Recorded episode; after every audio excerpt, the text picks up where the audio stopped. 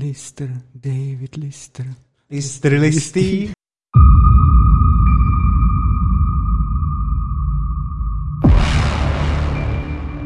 Dobrý den, vážení a milí diváci a posluchači.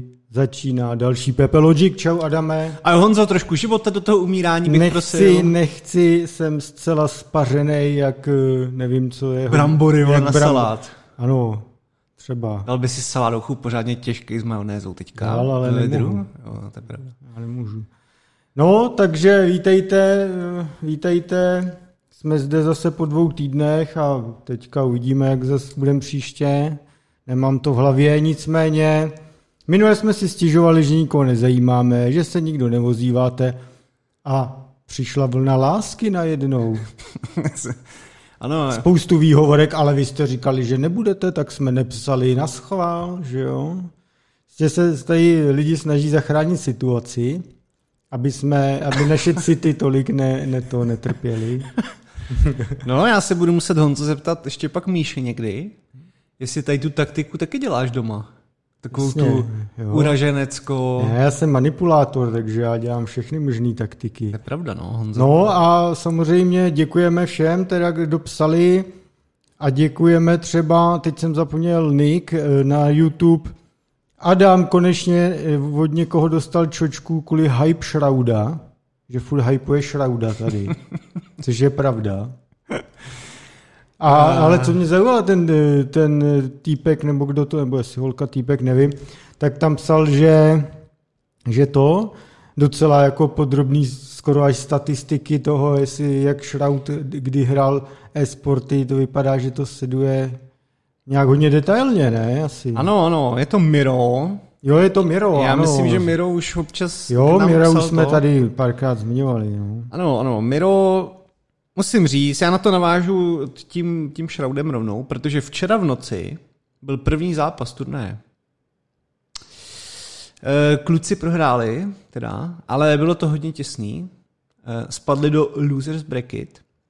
A musím dát Mirovi za pravdu, jako statisticky na kill death, assist a icon ratio a všechny tady ty různé statistiky, tak, tak eh, jako v- v součtu těch tří map byl nejhorší. Byť, ale bylo tam pár momentů, asi tři, kdy to byl jako v podstatě match, eh, jak se to říká, match ball, nebo Hmm. a jako s klidem to odvrátil, takže já myslím, že se ještě zlepší. Ono v té hře jsou jejich takový mezery, občas jsou pasivní. Jako já, tak já nejsem profík, že tomu taky tolik nerozumím, ale prostě jsou tam takový hluchý místa. Tak doufejme, že se ještě zlepší a že uh, to vyhrajou, aby potom Miro mohl, stejně jako já teď uznávám, že měl pravdu, tak Miro potom přijde a řekne... Ale on taky mluvil o tom, že, si, že byl vždycky dobrý v onlineu a když přišel na offline turnaj, tak byl marný. No právě doufám, že to vyhraju a Miro potom také přijde a řekne, mýlil jsem se, klaním se. Ne, nemusíš se klanit, ale tak uvidíme. Ale eh, jako, bylo to takový ni- nic moc výkon, no. no. Takže to je celý. Prostě Miro měl pravdu. Všichni naši diváci mají pravdu. Ano, a tady vidíte, jak my dokážeme i prostě sebereflexí. Ano. Opravujte nás na všech channelech, který jdou. Ano, Naše eh, bláboli, který určitě někdy řekneme. ano. Protože jestli jste divce, my nevíme vše. My nevíme vůbec nic. No, my... Jsme úplně vyřízení. tak to je, že jo, kdybychom něco věděli, tak si neděláme pořád na YouTube. Kdybychom něco uměli, tak ty věci děláme a nemluvíme o nich, že jo. To si nemyslím, ale dobře, no. No. Pak eh, Adam má prý nějaký překvapení, který má být hate na mou osobu, nebo co? No ne, to jsem si chtěl dělat srandu z toho, jaký jsi uh, úlisný manipulátor a ty už, už to na sebe propálil, takže jsme sebral Jo, vítr z plachet, jak klasický politik. Jo, jo, nejlepší. No. Eh, Ještě co se týče komunitního vyžití, tak eh, Riska, náš Web3 manažer a Web3 developer, celý naše R&D oddělení Web3 eh, je Riska. V podstatě head of development. Ano, riska.digital. Tak eh, na Discord dával právě, on lokalizuje, jestli znáte zařízení Flipper Zero, velmi sneaky zařízení, ano. který si vygooglete a Riska, my dáme odkaz, Riska k tomu dělá českou dokumentaci, takže pokud ne, ne tolik holdujete angličtině nebo někdo váš známý, tak můžete nazdílet. No, já jsem k tomu teda chtěl dát že, eh, trošku více prostoru. Eh, já to v krátkosti popíšu ten produkt, protože si myslím, že byla škoda, kdyby to vaše slechy nezastihly, poněvadž tohle je fakt krásná věc. Je to takový, až bych řekl, Raspberry Pi like revoluce hmm. v tomto oboru. A S hezkým designem, takovým ano, divným, prostě oranžovým. Už je to dotažený vlastně uh, do pěkného produktu. A je to takový, je to takový mm, jako digital hacking tool hardwareový. Takový, všichni znáte takový ty různý rubber a, a, a tyhle ty věcičky, co se dají koupit na takových těch, řekněme, e-shopek pro penetrační testery. Ano, ano. Uh, ono, ono tady těch věcí bylo... Rubber Duck jsem samozřejmě myslel, ne, jo. Rubber Ducky, nebo Rubber Ducky konkrétně. To. Ono, ono tady těch hardwareových řešení už bylo jako více, no, ale no. vždycky to bylo takový hodně bastlení, jako ne, nebylo, nebylo to takový to dotažený do konce jako tohle. Hmm. Um, co je na tom pěkný, tak mimo toho, že to je open source, tak je to samozřejmě i customizovatelný, takže si s tím jako můžete jo. velmi vyhrát. Já bych možná řekl, co to má jako za um, za, za nějaký použití. Jo. No já ještě, ještě jenom řeknu, že to vypadá jak MP3 přehrávač z rané éry MP3 přehrávačů, když jsem měl takový ty přehráče Creative s malým displejem monochromatickým nějakým, nebo co to bylo. Jo, jo. No, jak to bylo nějaký LC, nevím, nevím přesně. A uh, má to ten čtyřsměrový prostě klikátko, že jo, vypadá to úplně stejně. A, a navíc to má na tom displeji krásného delfína. Ano.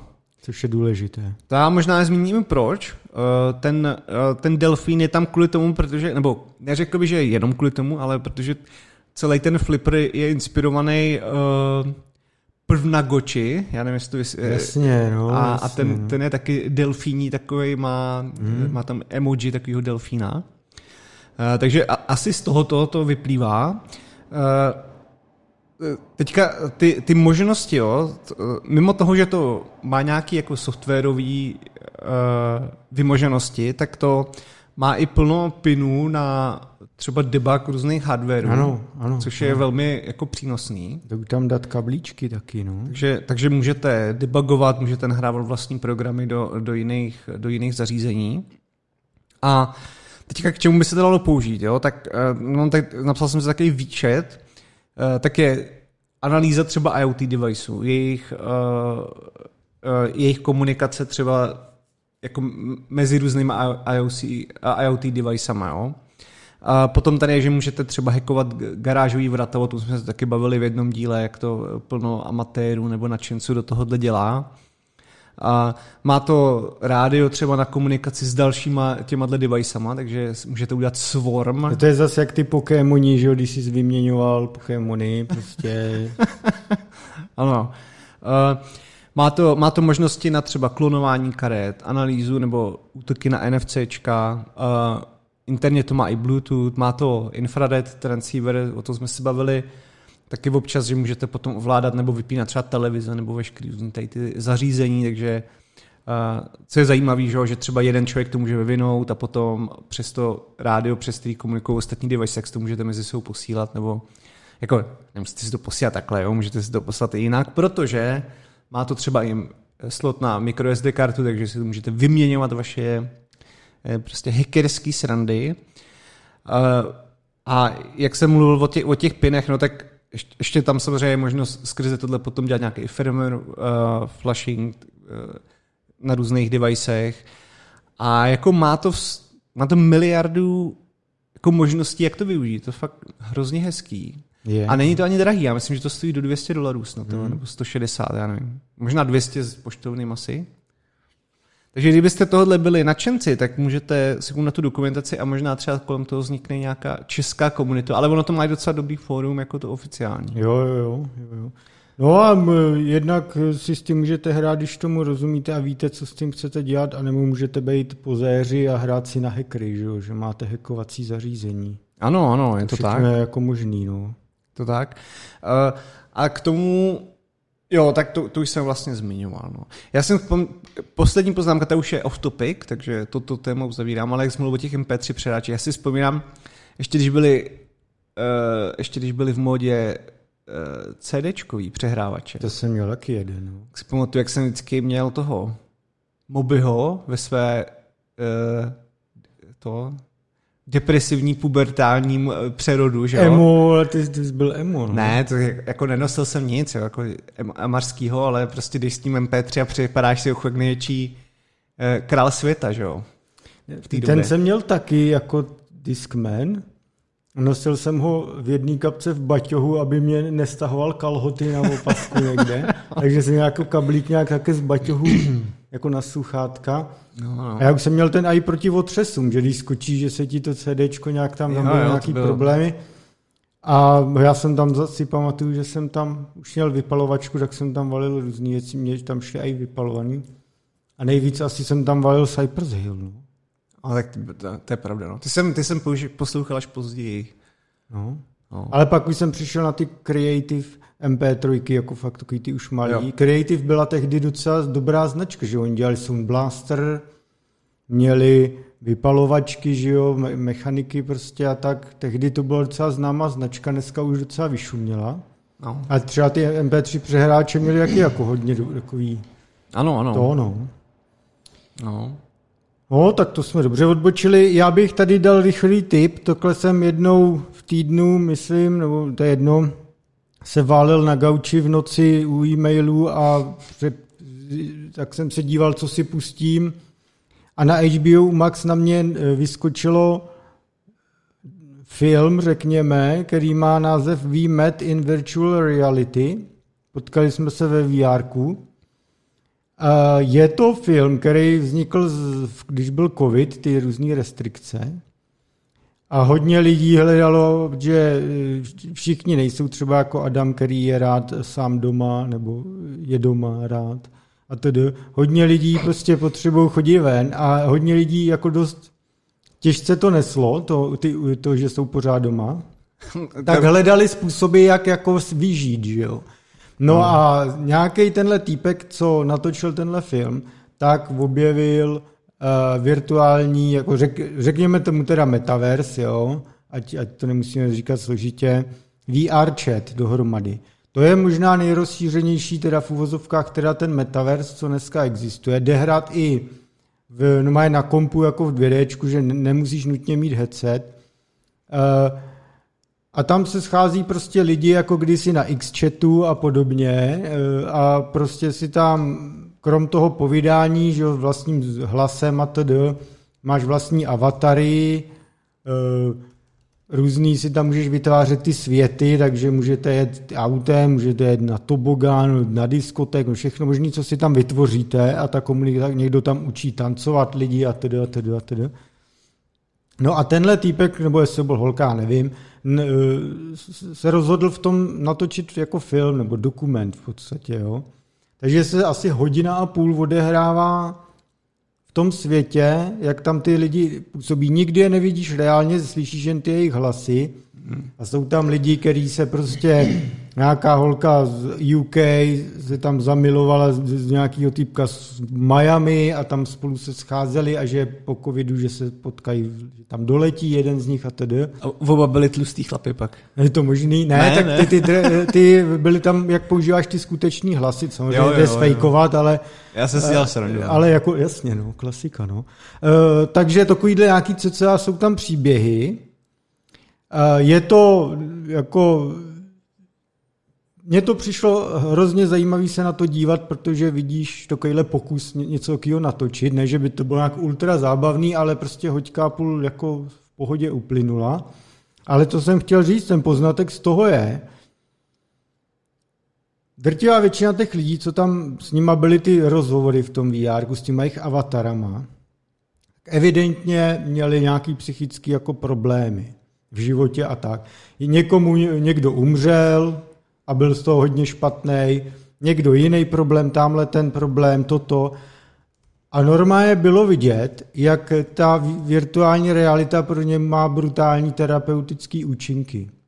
že tam můžou být úplně někým jiným, sami sebou, potkat nějaký podobně naladěný lidi, eh, můžou si stvořit avatara, který má na zádech vocas a křídla a, a td. A to se mi strašně líbilo, že jako to fakt takhle může pro ty lidi být také užitečný, když máš nějaký problémy, s kterými se chceš vysekat.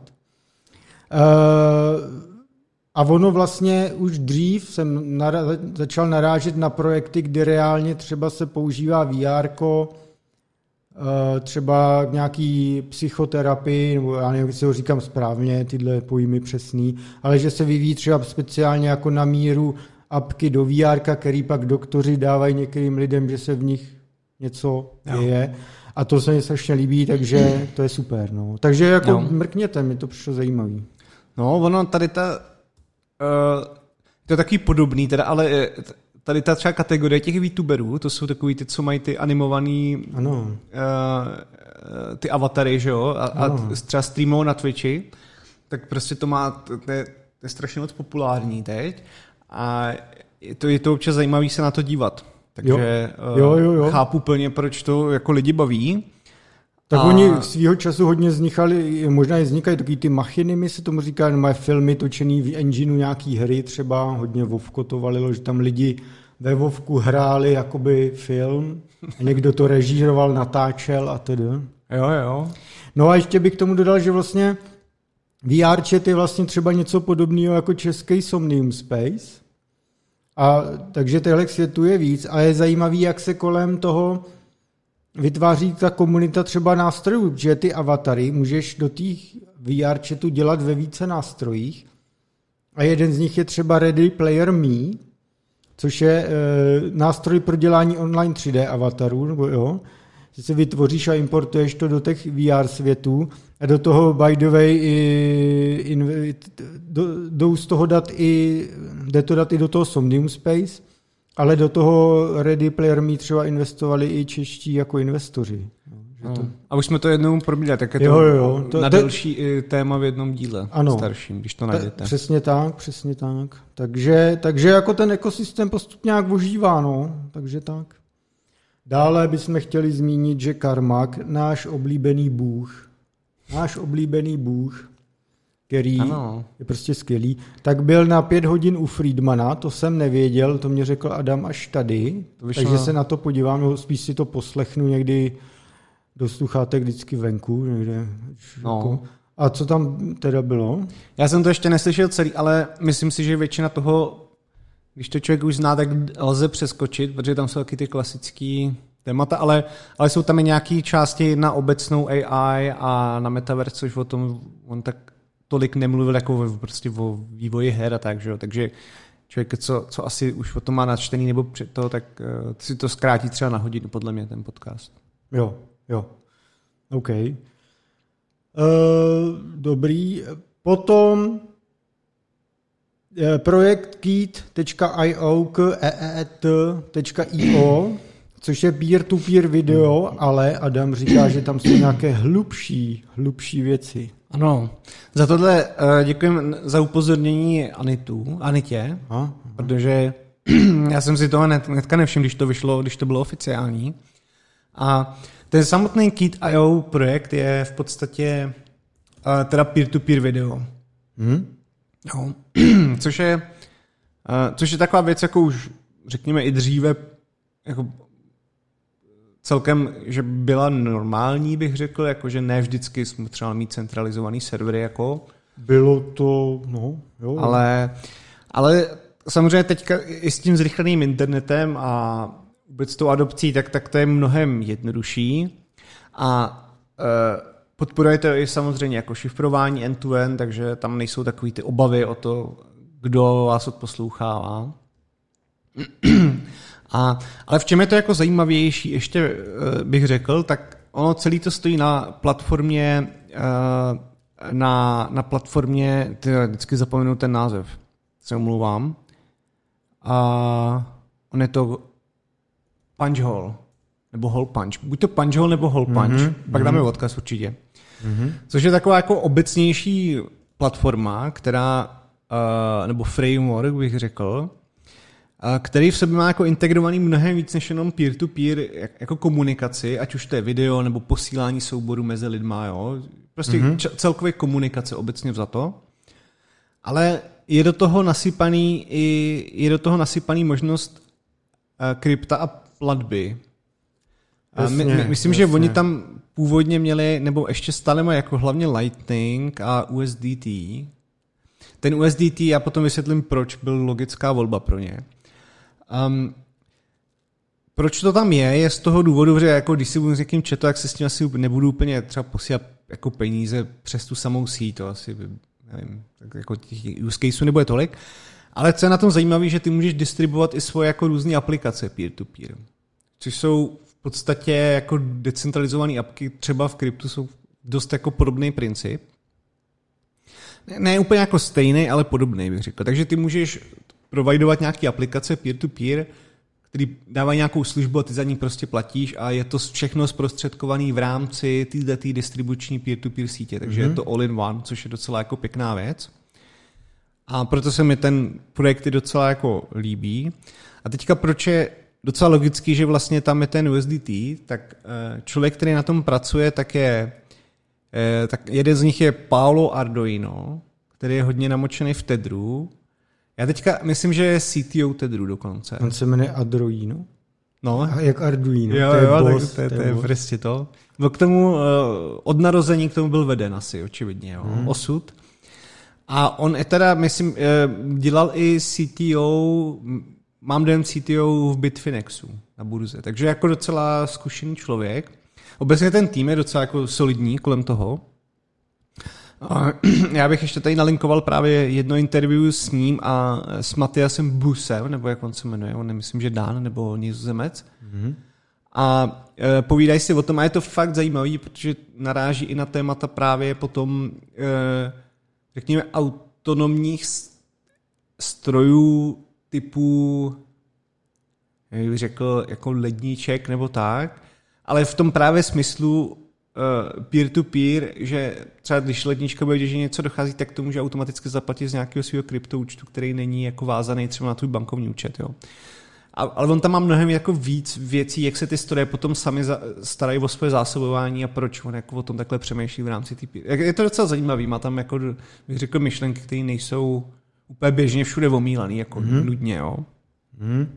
Takže na to určitě dáme, uh, dáme odkaz a ty dva lidi se mi docela i líbí z toho pohledu, že je vidět, že jsou takový uh, jako privacy focused a hodně jsou takový ty, že píčujou na ty Facebooky a na všechny tady ty tendence jako centralizační a i z hlediska jako governmentu takový ty, jak se přitahují ty smyčky. Takže myslím si, že to je docela dobrý, že, že, by, se, že by se to mohlo plno lidem líbit.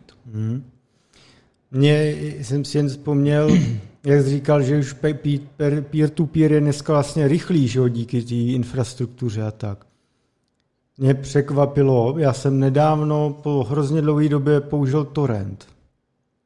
Já jsem kvůli jedný jako dělám výzkum. A on se prostě Nemusíš se, nemusíš se tohle. Dobře, měl, ne, neměl jsem žádný peníze a potřeboval jsem si něco stáhnout. No, se ne, dělám teď takovou jeden, na jednom článku kvůli šíření jako českých věrů přibalených ve Varezu a tak, tak jsem eh, něco potřeboval jeden visku právě stáhnout do, do sandboxu jednu věc takhle z torrentu. A normálně tam byl už jenom jeden seed, Jenom jeden, říkám, ty vole, tak to budu stahovat jako 100 let. Si vzpomenu na doby DC++, kde spotřeboval aspoň 100 seedů, aby to aspoň trošku valilo prostě. Normálně a ty jo, to valilo jeden seed a měl jsem za chvíli stažený, takže jak už ty lidi mají ty linky rychlý, tak... A to jsi možná štěstí. Teda. Asi možná, jo, ale tak no. No. Vždycky pamatuju, DC++ bylo skvělý v tom, že si jsme se, jestli něco stahuješ dobrýho, a pak to většinou bylo nějaký fekální porno, ale... Taky tam byly tak dobrý poděly, no, tam no. byly dobrý, nebo, nebo že jo, eh, že tam máš nový film, to už tam je a byly to jen trailer furt dokola na hodinu a půl, že jo. Nebo Hrozný svině, tohle. No, jo, trolling hrozný, to stěhuješ prostě tři noci, že jo. Úplně si prostě je, jediné no. tvý životní štěstí, jo, ale úplně si Ale pamatuješ, jak jsme měli na našem rodném malém městě toho providera, který byl skrz celý město A, di, a on měl vlastně takovou metropolitní síť, takže když jsi měl lidi na DCčku z té stejný, od toho stejného providera, tak to běželo rychle, jak prostě po nějakým lanu, že jo, skoro No, no. až. Nějaká van síť prostě. Byly časy. No, takže tak. No to no. krásný, no. No, takže to je takový poznatek z, peer, z rychlosti dnešního peer-to-peer. Samozřejmě jsem mohl říct, že jsem tam stahoval Linuxovou distribuci, ale tomu nikdo nevěří, že? jo, tomu by někdo nevěřil. To vždycky byly články, k čemu je dobrý torrent? Můžete si stáhnout Linux. A, jasně, aby, a víš co, aby někdo neřekl, jako nenapsal, ne, nenabádal někoho ke stahování Varezu. Může tam stahovat Linux. No, to... No. Dal, dobrý, pak Adam chtěl, vlastně eh, i já jsem chtěl zmínit novinku v českých, eh, něko, některých českých obchodech s elektronikou, konkrétně v Datartu, na Alze, Hurá Mobil.cz a pak jediný operátor to má O2 a to je no, Nothing Phone. Já tomu říkat Nothing Phone, protože se mi to bude líp vyslovovat. Uh, což je novinka, uh, mezi výrobci. Je to vlastně první jejich telefon, je to Androidí telefon. Eh, Založil to, a co nás může těšit, třeba, že je to evropská firma. Byť, takhle, ten příběh je složitější. Založil to Karl Pei, což je rodilý Číňan, který ovšem emigroval s rodinou kdysi dávno už do Švédska, kde doma vyrůstal a tak. Pak se vrátil do Shenzhenu, kde založil společnost OnePlus, která mě byla vždycky strašně sympatická, dělala velmi jednoduchý Androidí telefony s čistým Androidem za sympatický peníze s dobrou kvalitou. Uh, celý mi to bylo jako fakt sympatický. Odsud pak odešel a rozjel v Londýně tenhle ten uh. Ny- Nyní přichází na trh zase velmi zajímavý hardware. Není to high-end jako čipy a tak, ale je to ten mid, mid uh, vyšší střední třída, řekněme, něco takového. Prostě krásně dostačující úplně všem normálním lidem, když na tom nechceš drtit eh, nějaký hry v nejvyšším rozlišení a tak. Mm. A za velice krásný peníze, že je to třeba za 12 tisíc to myslím startuje a ten největší model končí někde na 14, ale jako fakt pěkný telefon. A má teda ještě unikátní jako záda, že má takový jako poloprůhledný a jsou tam takový světílka, který reagují na dění. A já velmi, velmi vážně zvažuji, že jako si ho koupím. No. Aha, tak to byla jedna z mých otázek, no, jestli do toho... No. Já, on- oni teďka mají venku jen variantu 8 GB RAM a na konci měsíce má přijít 12 GB RAM, tak čekám ještě na tu, to bude ta dražší a za, za těch 14 tisíc nebo kolik. A jako dost to fakt zvažuju, je to fakt krásný, jednoduchý telefon s čistým Androidem, což se skoro nevidí a když jo, když máš telefon s čistým Androidem, tak je to řekněme, ne úplně hezký telefon, nebo je to mm. balky divnej, zastaralej a tedy oni to výrobci moc nedělají prostě. Takže jako dost to zvažuju. Jsou mi od toho Karla Peje ty věci jako nějak sympatický. No. A navíc OnePlus se tak nějak trošku víceméně stáhnul z českého trhu. No. Mm. Po nějaký krátký epizodě oficiální distribuce se vškerou podporou, tak to nějak zabalili.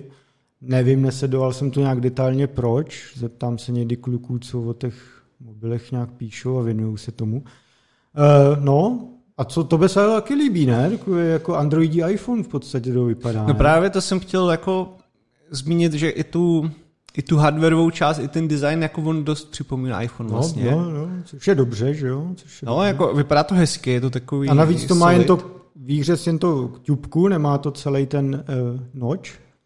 No, je to, je, fakt se mi to jako líbí. Líbil se mi i, jako je trošku škoda, jak mají to osvícení na, vzadu, Hmm. že, že to není mm, více customizovatelný. Jasně, vy to takový- dělal, jak když si uděláš klávesnici pod svíc nebo na programy sám, co chceš. No, no, no, tak to by bylo zase zajímavý. No. A líbí se mi ty úpravy jako menší v tom Androidu, i, ten, i ty fonty a prostě takový je Jo, to má to- má to jako šmrnc prostě.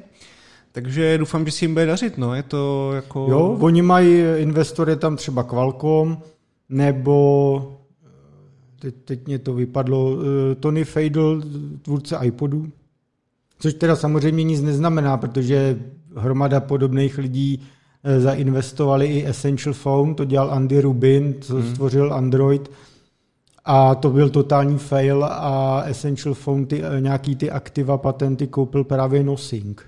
Jo. Jo, takže z toho těží. Uvidíme, snad to bude úspěšný. Přejme tomu, co největší úspěch, protože je to fakt sympatický. A já bych na to plynule navázal jako jednou věcí. Ten telefon v Česku distribuje společnost TCCM, to je Kamil Vacek, to je taková legenda českého mobilního biznisu. On už od dávných dob začal do Česka a do střední a východní Evropy dovážet různé značky mobilů. Já si pamatuju, že Sajem dovážel, to byly ty francouzské telefony kdysi, rozjel tady HTC, když bylo, HTC bylo prostě něco jak dneska Samsung, že jo, kdysi. Jako úplně hmm. jako wow, HTC. A různý jako značky dovážel na trh a dál, dál dováží mimo jiný ten Nosing, ale má, a v současné době tam má spíš jako menší, menší značky, má tam Honor, má tam Cat, to jsou ty obrněné telefony, uh, Nothing, má tam, má tam Nokia, která skrze HMD Global pořád dělá eh, telefony, taky spíš pro, řekněme, méně náročné zákazníky. A průběžně jako tam přidává další třeba chytrý hodinky a podobně. Dodává asi 200 retailovým hráčům v CEE e a asi 50 se operátorům a prodávají to fakt kvanta každý rok. Jo? A různé nové značky přidávají, některý za právě dávají pryč, třeba tedy. No a o co jde? Krom toho, že teda dodává i tenhle tu novinku, tak eh, TCCM za poslední rok spadly tržby o 1,5 miliardy korun na 2,3 miliardy korun. Uh, to bude hit teda. Je to hit a právě Kamil Vacek říkal, že lidi v covidu obměňovali elektroniku, a teď už nepotřebují moc obměňovat a zároveň kvůli nejistým ekonomickým vyhlídkám brzdí jakýkoliv další nákupy takových zbytných věcí, řekněme. A že letošek očekává ještě horší. A zároveň zmínil, že trh se nasytil, no což v podstatě to, ale že podle něj smartfony jsou v nějakým posledním vývojové fázi, nějakým cyklu, že jediný, kdo furt roste a dokáže prodat, tak je Samsung a Apple, protože má nějaký ten scale a všechny tyhle ty hmm. benefity. Že ostatní značky tak nějak jako živoří, živoří, jako spíš stagnujou. A že tady teďka aktuálně nevidí nějaký zlepšení a naznačil, že chce dovážet VR headsety čím dál víc, že v tom vidí budoucnost. Což jsem zvědavý. Uh, ono samozřejmě opět je třeba zmínit, že on je právě dovozcem těch, aktuálně těch menších značek, tak si to taky nemá dopady na ten jeho biznis a tedy. Ale na to se dá navázat tím, že jsem se dostal k nějakým novým číslům IDC, což je analytická firma, která monitoruje trhy a ty, říkaj, ty čísla říkají, že dodávky PCček, notebooky a i desktopy do Česka loni byly plus 20%, což přesně kopíruje ty covidový, všichni kupovali kompy a tak domů a do, tak. Ale teď, poslední kvartál, už je propad 15,3 desetiny procenta. Uh, Gartner, to je další analytická firma, už mluví, a to je globální číslo, že už že jsou nejhorší, nejrychlejší propad za 9 let. Takže to vypadá, že skutečně jako ta elektronika potvrzuje to, co právě říkal Kamil Vacek, že to zhruba prostě teď padá, lidi šetří, už nepotřebují obměňovat, už mají obměněno. No, takže já myslím, že teď zase, jak byly teď doby hojnosti, pro některý dodavatele a výrobci, že zase to bude takový normálnější. A je to vidět i na grafických kartách, už se fakt dají kupovat úplně v pohodě, úplně v pohodě prachy. Navíc se čeká na novou generaci, která přijde teď už. No, Asi. tak eh, snad to vydrží, no, tady to období, kdy to nebude stát kilo. No, přesně. No, takže to bylo takový schrnutíčko. Dále z malých témat máme ještě, Adam chce zmínit eh, nějaké věci kolem Global Foundries, tedy zakázkový výrobce čipů a Nvidia. No, k těm tomu Global, já jsem se chtěl spíš zeptat tebe vlastně, protože hmm. já jsem si všiml, že byť teďka to jako není dobré na akcích, uh, obecně i, i co se týče jako výrobců čipů a tak, třeba Intel, že? No to, to uh, zmíním Mrk, taky. Mrk, no. tak Global Foundries docela jako pumpovalo a já jsem si, jako samozřejmě ono tam může být těch důvodů spousta, mimo teda nějakých jako zveřejných výsledků, ale může tam být i ty srandy s tím Tajvanem a ono to je taky všechno tam nejistý a furt se tam nějak mele, že? Mm. A, tak co jsem si ještě všiml, to je, eh, a to jsem si všiml včera, takže eh, oni, oni se spojili eh, takový ten Open Silicon Initiative eh, od Google nedávno. No, no. Tak možná jestli to taky na to nebude mít nějaký vliv. A je, to jsem se spíš chtěl zeptat tebe, jako tady ten odkaz tam dáme, takže si to můžete přečíst, ale tebe jsem se chtěl ptat, jestli jsi to viděl nějak víc, jako, že by to mělo nějaký praktický úplně důsledky, nebo je to spíš takové... Jako to, to hnutí Google?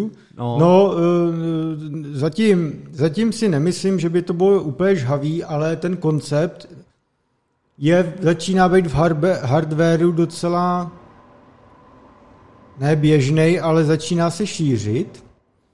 Už nějakou dobu funguje Open Compute Project, což rozdělil Facebook. A to je eh, vlastně, řekněme, databáze otevřených návrhů custom serverů prostě a věcí do data center. Začne se k tomu připojovat další společnosti a ty skutečně tam můžeš jít, třeba si stáhnout to, co nazdílel třeba Facebook a upravit si to a vyrob, nechat si to vyrobit. Stejný přístup právě se teď zkouší kolem těch čipů, on už se teda rozšiřuje i díky instrukční sadě RISC-V, který do toho taky tak nějak spadá. Google to zkouší hnát dál, i protože eh, třeba vyvíjí různý ty bezpečnostní čipy, se snaží vyvíjet a tak, aby se to dalo auditovat, aby eh, nějaká, eh, prostě podobný přístup jako v open sourceu a v Linuxu, no, se snaží v tom hardwareu prodlačit. Je logický, že se do toho custom výrobci polovodičů chtějí nasockovat, protože oni z toho budou samozřejmě těžit, že jo. Když bude otevřený design eh, čipů, někdo si ho upraví, tak si to někde nechá vyrobit, že jo. jo? A oni, když na to budou mít připravený veškerý nějaký masky a veškerý jako procesy, tak samozřejmě pro ně je to dobře. Když... A hlavně pak bys mohl poskytovat i úplně custom support, když chceš něco no, zlepšit se efektivně. Přesně tak, no. přesně tak. Takže určitě si myslím, že firmy typ, tohoto typu o to budou mít rozhodně jako zájem se tam připojovat. Zároveň vidíme i v Česku podobnou snahu Tropic Square, o kterém jsme tady bavili, už poslali na tape-out a tedy eh, ten svůj bezpečnostní čip, který už za pár týdnů by měli mít v ruce testovací vzorky a pak by to mělo jít na trh. A ty budou mít velkou část toho čipu taky otevřenýho, aby ne všechno, protože oni v tom čipu sice použiješ řadu věcí svých, ale něco, nějaký IP si licencuješ, třeba flash, že jo, a to nemůžeš otevřít, ale budeš vidět, jak to komunikuje s zbytkem čipu, přes jaký třeba jo. trasy a tedy. No, takže já myslím, že tohle má šanci na život. Jo, jo. No, dobrá, tak, uh, tak jenom a poslední bude mě teda věc k té NVIDIA. Já jsem si totiž zkoušel Canvas. Uh, hmm. Canvas je taková ta sranda, že tam uh, můžete, tam vlastně kreslíte, vždycky si berete materiál, něco nakreslíte a ono to vedle toho generuje fotku, která vypadá On nechci říct úplně reálně, ale v podstatě to dodržuje ten sketch jenom, ale mm-hmm. doplní to materiály, doplní to, aby to nějak blendovalo mezi sebou, aby tam byly stíny a tak dále. A ono se to docela vylepšilo, jak jsem si s tím jako hrál. A pak mě napadlo, a to je spíš dotaz hlavně na diváky, jo, na vás. Mm-hmm.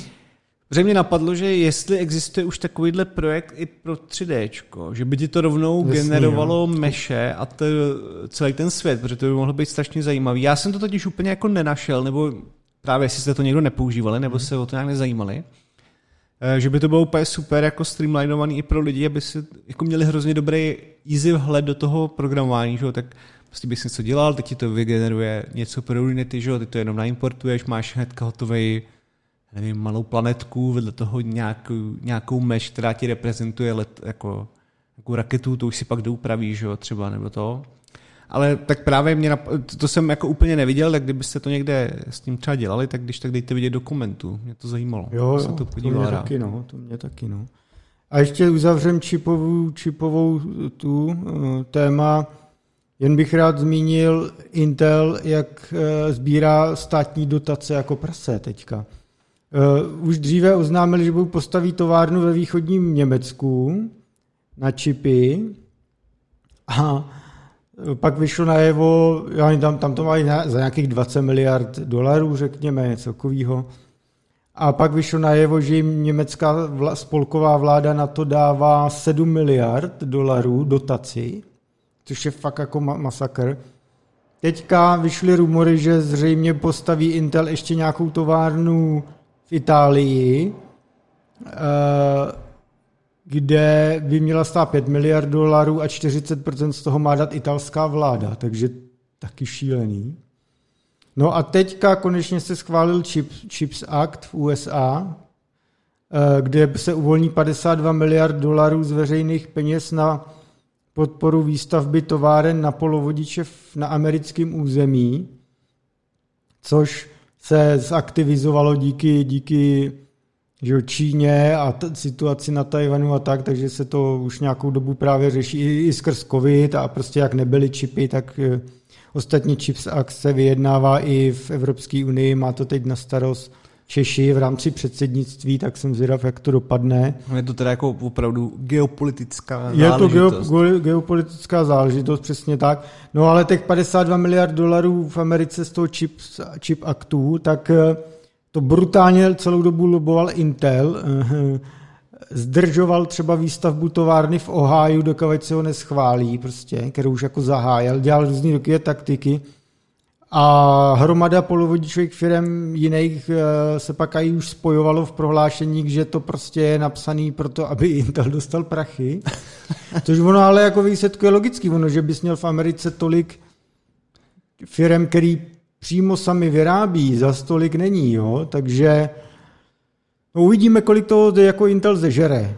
Oni tam jsou ty podmínky docela složitě napsané, já jsem je ještě nezvládl všechny zanalizovat do detailu, ale uvidíme i na to konto, že Intel teď prochází brutální jako transformací poslední e, výsledky 500 milionů, tedy půl miliardu dolarů ztráta, poprvé v historii Intelu, a to je kolik, 40 let, nebo jak dlouho žije Intel. Hmm, hmm. Normálně kvartál předtím byl v zisku 5 miliard dolarů, net profit, net profit, jo. E, vypadá to, zrušili kompletně divizi Optane, odepsali přes půl miliardy dolarů taky. E, Možná to vypadá, že možná odpískají ty připravované grafické karty a tam se bavíme o ztrátách minimálně v miliardách dolarů, mm. kdyby to zrušili a nic nebylo pořádně. A jako já na linku jeden článek, teďka se mi líbil na Rootu, vyšel mm, takový doomsayerský hodně o Intelu. Tam si to můžete přečíst, mírně nesouhlasit, ale nějakou jako pointu to má a především pointu v tom, že teď se všichni snaží, eh, že budou samostatní v čipech, tak když to říká Rusko, tak samozřejmě tomu nikdo nikdy nevěří, možná jen dva lidi v Rusku, eh, nebo ruská propaganda. Když to řekne Amerika, tak trošku tomu možná i věří Čína, takže by možná to mohli dosáhnout. A realita je asi taková, že to prostě asi nikdy nepůjde. Jako jo. Že a na to Intel právě naráží taky.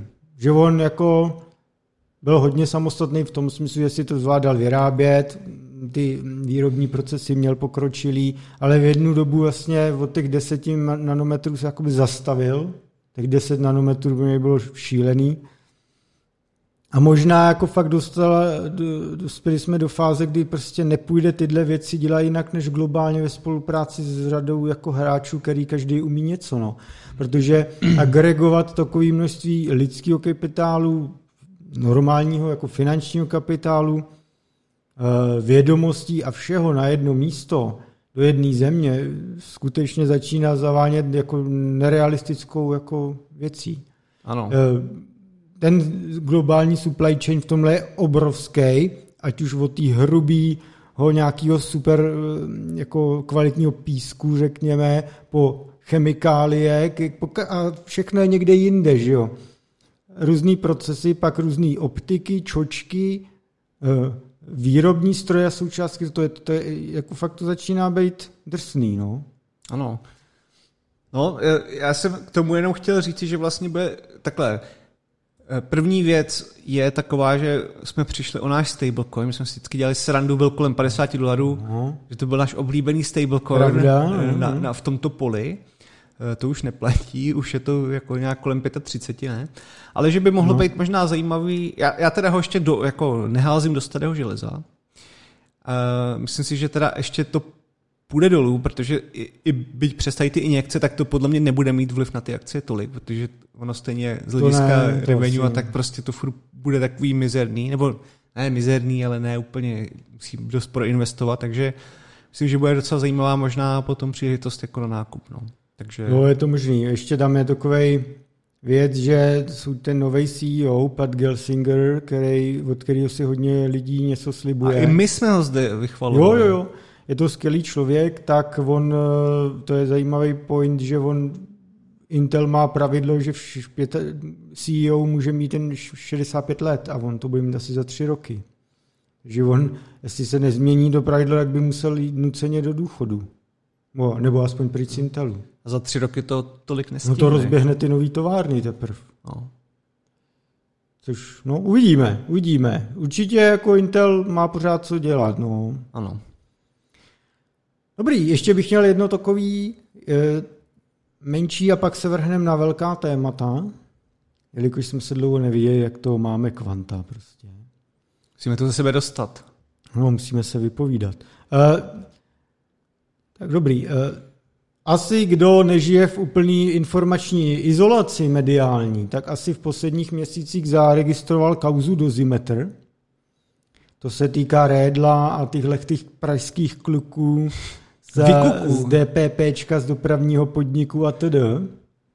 Jak se ovlivňovaly zakázky, jak oni vlastně sbírali z toho provize, nebo si to přímo pro sebe psali, že jo, tedy. Takový ten klasická chobotnicoidní záležitost. No a já bych jen chtěl povyprávět mé zkušenosti s nějakými lidmi z této grupy. Jo? Tam se nestratíš na další díl, ale...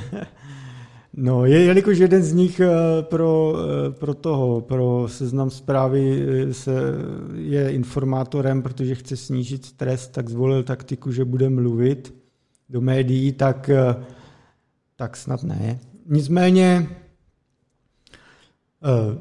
abych to nějak pojal, Moje, v tý, já se neznám přímo s Redlem, s tím hlavním obviněným, ale s dvouma osobama, který tam různě figurují. Jeden je Pavel Dovhomilia, Dovhomilia který, eh, který dlouhodobě se točil hlavně kolem těch IT projektů. Eh, sám provozoval snad 20 IT firm nebo různých firm když se podíváš do chodního rejstříku, to bylo vždycky miliardy firm prostě na všechno možný, takže i to je samozřejmě podezřelý, k čemu má takových různých schránek. No a on, o něm se dlouhodobě jako po Praze vědělo, že tamhle se schází s tamhle tím a že furt něco lobuje někde. A byl to přesně nějaký ten člověk, že neměl žádný jako pravomoci, žádnou formální funkci někde na, na, na magistrátu nebo něco, ale vždycky někde byl. No a pak jednou jsem, jsem s ním přišel do kontaktu už jako víc, tak to bylo relativně jako nedávno. Oni, že zakládají open source alianci. No a v podstatě vymysleli projekt, že budou jako mít takovou alianci, kam budou se přidají různé firmy, že budou tlačit open source ve státní správě. A že prostě kultivují to prostředí, že budou, budou pomáhat lobovat jako zákony, aby, aby open source se toho úřady nebály a tedy. Bohulibé. Několik, některé aktivity fakt byly jako v, v pohodě, jo, jako dělali nějaké aktivity. No ale bohužel zatím bylo i něco jiného. E, třeba Dovhomilia si založil vlastní firmu, e, ISFG se to jmenovalo, e, která vlastně stavěla, eh, stavěla eh, spisovou službu, což je takový software pro státní zprávu, na open source jménem Alfresco. No a když jsi na to podíval, tak prostě říkal, jo, všichni by měli používat spisovou službu open source tady od Alfresco. A když jsi na to podíval, tak reálně v Česku snad jediný, kdo to takhle dělal na tom Alfresku, byli oni, že jo? Jo? A, a, a takový jako, eh, jako se tam děli, dělali věci. Já když jsem tehdy se s nima sešel, s Open Source Alliance, říkám, ty jo, ale tak tady máte třeba Česko Digital, tamhle to, jako, tak se spojte, ne, tak je to podobný, jak to tlačte jedním. Oni říkají, ne, to ne, a bylo vidět, že tak jako zakecávali, tak jsem pak jako mluvil s Česko Digital, hele, co to oni jednoznačně říkali, no, my s těma lidma nechceme mít nic společného, ta, ta jejich jako renomé je velmi špatné a tak, jo. A hmm. když se podíváš, jak teďka jako do Homilia byl obviněný, tak eh, jak ta Open Source aliance, tak to ISFG jim najednou nefunguje web, že má údržbu plánovanou, ale ta plánovaná údržba začala přesně jako když bylo obvinění a najednou tam nic není, že jo? Plánovaná údržba, furt tam je údržba. Další osobou takovou kolem toho kruhu je Tomáš Knížek, který byl naposledy co on byl? V, v, VZP, nějaký náměstek na IT, myslím, jo, jo náměstek na IT VZP, který furt taky to tlačil. A s tím jsem třeba se bavil o Pavlovi Dovhomiliovi, jo, protože on, knížek byl taky v té open source alianci, říkám, ale máte tam toho Dovhomiliu, to není jako, ten nemá dobrý jako renomé, tady jako, to jsou samý jako podivnosti kolem něj. A on mě říkal úplně jako boží věci, třeba je to jeden z průkopníků open source v Česku. Jako, nevím, jak to... Jak to jak se, okay. no, e, I když to tak nejprás. E, měl řadu firm, které aktivně stavily řešení na, na open source. A teď, on je na odborník na IT, vývoj a open source a je vysoko nad námi všemi. Kam ty vole? Mm. A já vím, že když já jsem tohle s knížkem měl jako on record, takže jsem to pak vydával a vím, že pak jako nebyli úplně spokojení s tím, co říká. prostě jak to tam...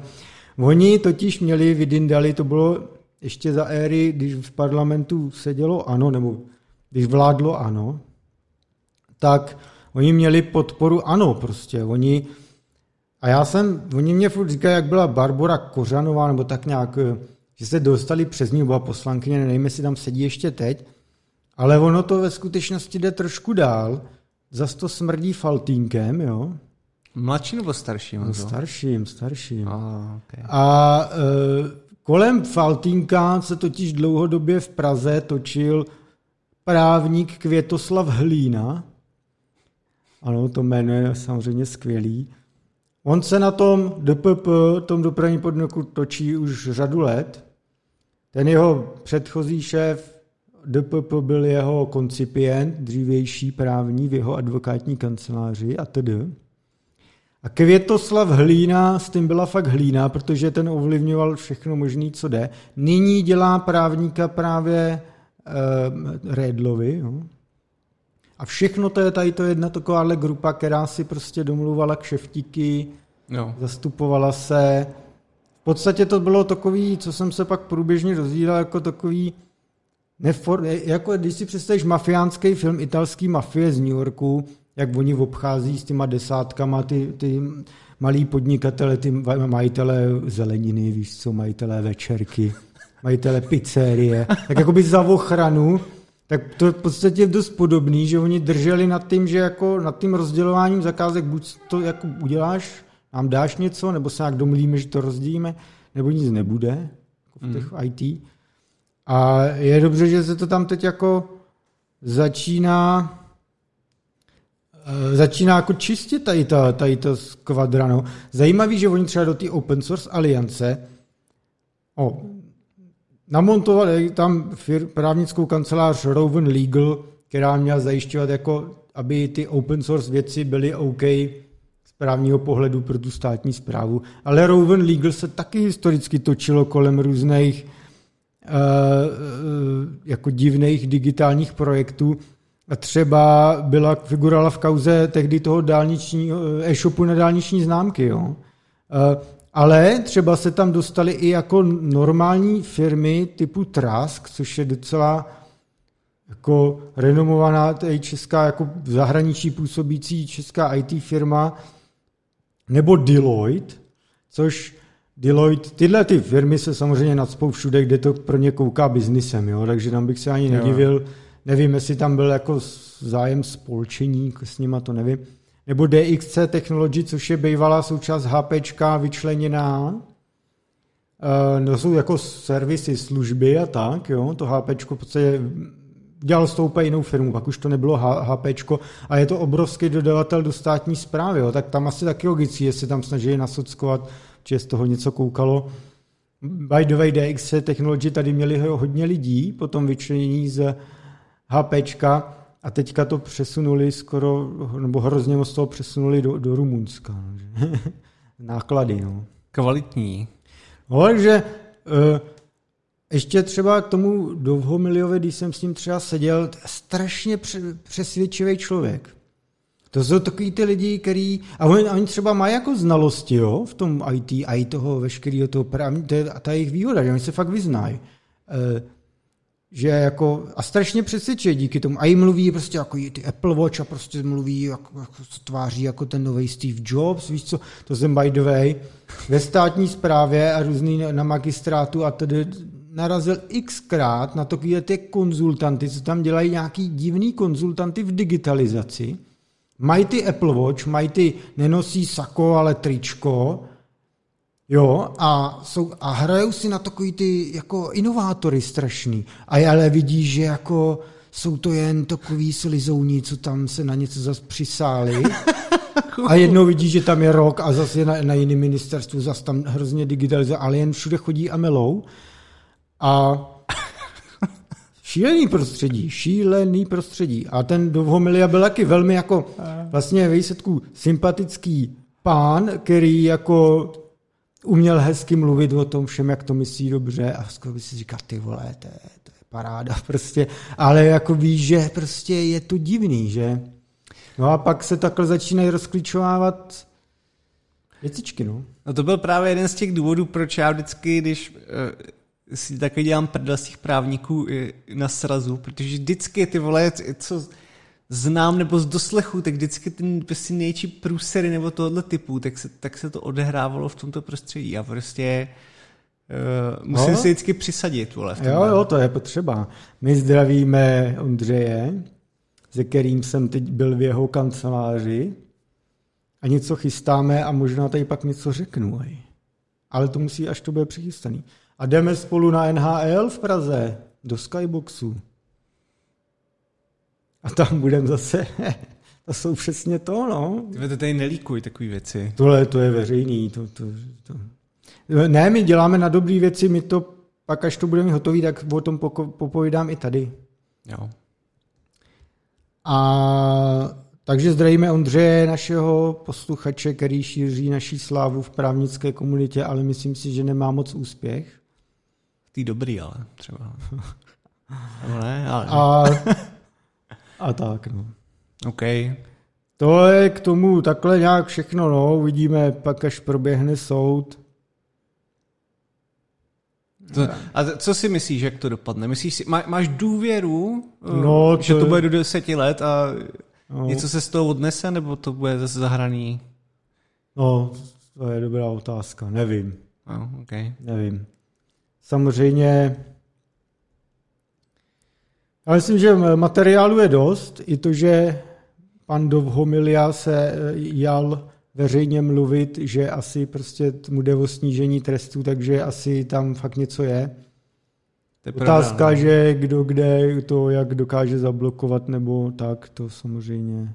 Ale tomu já se nevěnuju tím tímhle tím vyšetřovatelům, já se věnuju jiným věcem, takže zase do toho tolik nevidím. Jo. No ale samozřejmě ta důvěra v český jako soudní systém a tak není v Česku moc velká, protože ty kauzy často skončí skutečně nijak. No. Ano. Pak, pak se Janoušek musí chytit za rychlou jízdu ve jeho žralosti a ne za zbytek věcí, co dělá, no, nebo dělal. Dobrý. To bylo takové jedno ošklivé téma a my přecházíme k dalším. A Adam začne jedným takovým krásným, na kterým se těším. A to je používání evolučních algoritmů na zlepšení speedrunu. Já bych to přehodil. tak prvně dáš to druhý. Já bych dal ten Alien, no. Takže Project Alien, kdo se na nás díváte, vidíte tady na monitoru jakýsi, jako nějaký červy, co se tam hejbou. A to je jako ilustrační eh, video. A Adam... To není video. A je to Artificial Life Simulation, tedy, tedy eh, nějaká simulace jako života, řekněme. Jo? No, jako, jo. ano. Eh, to, co vidíte za mnou, já ještě uhnu teďka, ano. tak to není video. To je real-time simulace a dostaneme se ke všem detailům. Tohle, tohle je jeden z projektů, který mě nejvíc zaujal za poslední měsíce. Já jsem z něj zcela nadšen. Hmm. To je opravdu kombinace jako vymakané technologie. Eh, jak Honza říkal, tak jako v, zá, nebo v takovém tom představení by se dalo opravdu říct, že to je simulace jako artificial life. Jo? Mm. Uh, a je to, je to založený na takový jako spe, specializovaným engineu fyzikálním a co je na tom ještě zajímavé, tak je to celý napsaný v kudě. Kudička. Kudička. Takže kdo nemáte kudu, tak si to nepustíte. Prostě jste... Kupujte jen NVD. Jo, jste... Podporujte vendor locky. Kdybych byl zlý, jak řeknu, že bez toho jste nuly, ale jo. nebudem, nebudem šířit nenávist. Nebudem. My jsme... Kupujte NVD, použijte kudu, ať rostou akcie NVD. A ať si můžete pustit takovýhle simulace. Ano. No. A je to v podstatě jako teda designované, řekněme, na nějakou eh, jako simulaci organismů, který jsou v nějakém jako prostředí, Vypadá to jak spor, ta videohra od... Eh, jo, ono, tohle to, jako tam těch simulací je hrozně moc, já potom ti to můžu ukázat v soukromí. V soukromí, Honzo. Na, to tvém, na tvém pornogauči. Ano, budeme si sednout, budeme se klouzet tak delfíně, jak rád říkáš. A um, je to, uh, vlastně ten, ten engine samotný podporuje jako několik věcí, jo. A, um, ty, ty, ty můžeš mít jako organismus, který je složený z nějakých myslím, že oni tam tomu, nebo ten jeden člověk tomu říká cells, by to vydělá to jeden člověk, jo, celý. Uh, tak můžou mít jako různé vlastnosti a třeba jeden, jeden cel, to je na tom to zajímavé, že jeden cel ti třeba dělá to, že nějaký organismus se hýbe, takže to má nějaký jako propulsion, jako takový ten pohyb prostě jo, v tom prostředí. Jiný cel může třeba mít uh, jako útočící nebo Eh, že konzumuje jako materiál z prostředí, aby měl energii. Další cell se může eh, specializovat na reprodukci. Jo? A tak, takhle, ty, takhle ty můžeš si naprogramovat sám jako organismus. Maličkej, prostě nějakou jako eh, Můžeš si hrát na boha. V podstatě streptokok nebo něco takového no. by si tam vytvořil. Ono občas tam opravdu připomíná takový ty vlastně s nožičkama hnusný no, no, nemoci. No. Jo? Takže to všechno si tam můžeš jako nastavit to si můžeš sám udělat. A můžeš se nastavit, že budou žít v nějakém prostředí s nějakýma zdrojema a můžeš třeba zkoumat, co budou dělat. Já potom ještě víc popíšu, jako jaký to má ještě jiné účely. Jo? Ale podstatě ti to povoluje dělat jako velmi složitý simulace s mnoha agentama. A teďka, když zmiňujeme ty agenty, to právě je na tomto důležitý, že v podstatě agentní systémy jsou docela, jako bych řekl, už taková známější disciplína, no, to, která to, se studuje ať už na školách, nebo se to různě používá i v praxi. A tohle to jsou taky takový vlastně agenti, eh, který si můžeš předprogramovat do různé škály jako inteligence, řekněme. Jo? Takže hmm. jako může to být fakt velmi komplexní. Není to jenom o tom, že někdo má uh, někdo má cíl jako sníst co nejvíc borůvek, aby byl co největší a tím pádem měl co nejvíc offspringu. Jo? Jako mm. může se to naprogramovat i mnohem složitější tady. Um, je to teda, jak jsem zmiňoval, eh, ten, ten engine je 2D jenom, eh, což ani nemá smysl, aby to bylo nějak 3D pro účely vlastně toho vývoje těch jednotlivých organismů, řekněme. A jak jsem zmiňoval, veškerá ta věc je, je udělaná teda na kudě, a když si to potom pustíte, tak ono to i připomíná, se potom k tomu ještě dostanu, ale řeknu to teďka ve smyslu, že ono to připomíná chování jako fyzikálních e, simulací i nějakých jako soft buddies mm. a nějakých, a ty jsi to říkal, a to jsem ti to ani ne, neřekl, ty, ty když jsi tady přišel, je to nějaké fluidní, že? Je to fluidní, ano. E, protože uh, fluid like nějaký média se v tom dají simulovat taky velmi krásně. Je to opravdu strašně zajímavě udělaný. Mm. A uh, všichni, teda kdo si to můžete pustit, jak doporučuji si to nainstalovat. Um, to udělám. Co je tam ještě jakoby hezký vlastnosti toho systému, co to umí, tak eh, jak jsem říkal, tak má to nějaký fyzikální zákony, eh, má to i nějaký jako termodynamický v podstatě zákony, ve smyslu, že ty, eh, ty breberky taky potřebují nějakou energii zachovávat a má, je, tam, je tam v podstatě možnosti různě nastavovat nějakou entropii toho prostředí. Je to fakt docela jako vymakaný. S tím, že se tam bere v potaz i různé jako síly třeba nárazů a samozřejmě ty, ty těla těch, těch mm. živočichů mají prostě nějakou jako damage, uh, řekněme, jak to říct, no, ne damage control, ale prostě, když je to nějaká větší síla, tak jim to ubližuje. Jo? Jako mm. Není to, nejsou to rigidní tělesa takhle. A, a je, to, je to docela provázaný. A jak jsem říkal, teda má, má to i ty programovatelné bloky, i, i to chování. Eh, ten editor, který je tam, eh, to, to co vidíte tady, a co, na já dám odkaz, tak vlastně to, tohle je jako IDčko. A tam běží do simulace. Eh, když se kouknu, tak jsme ve 4 milion tým kroku té simulace, to je vlevo dole, vy tam nevidíte na té kameře, on za to vidí akorát. Um, do, do té simulace lze jako zasahovat i jako člověk, takže si přepneš, eh, přepneš si mod a můžeš tam vlastně jako dělat řezy v tom prostředí, jo? že hmm. reprezentuješ nějakou sílu, eh, do toho prostředí můžeš přidávat ale i nějaké jako externality typu jako víru, nebo, nebo že tam do toho něco narazí, nebo jo, hmm. prostě je to eh, opravdu dá, dá ti to možnost jako vyhrát si s tím velmi dohloubky. Celý ten software je open source, ta licence myslím, že nějaký gen, genučko, teďka nevím, jaká verze úplně, ale uh, prostě můžete si to upravovat.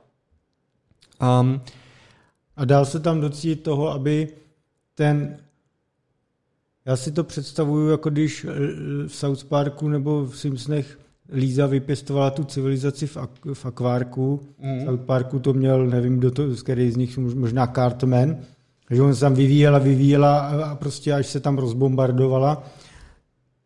Tím myslím, jestli ta ten organismus jde naprogramovat tak, aby se nějak dál vyvíjel a nedělal pořád to samý dokola. Jo. Uh, to, já se k tomu ještě dostanu více, ale jo, Jediný, jako ještě je dobrý tam pochopit ten rozdíl toho, že třeba když máš normálně nějakou fitovací funkci nějakých evolučních algoritmů nebo něčeho, tak oni většinou ty potomci následují jako nějaký jasný cíl, že jo, byť no, prostě no. více najíst nebo do, jako líp něco prostě udělat. A je to takový víc, řekněme, jako nebo je, je to víc vosekaný ten stavový prostor, kudy můžou ty lidi jako jít, že? nebo ty, ty bytosti v, v tady těch evolučních algoritmech.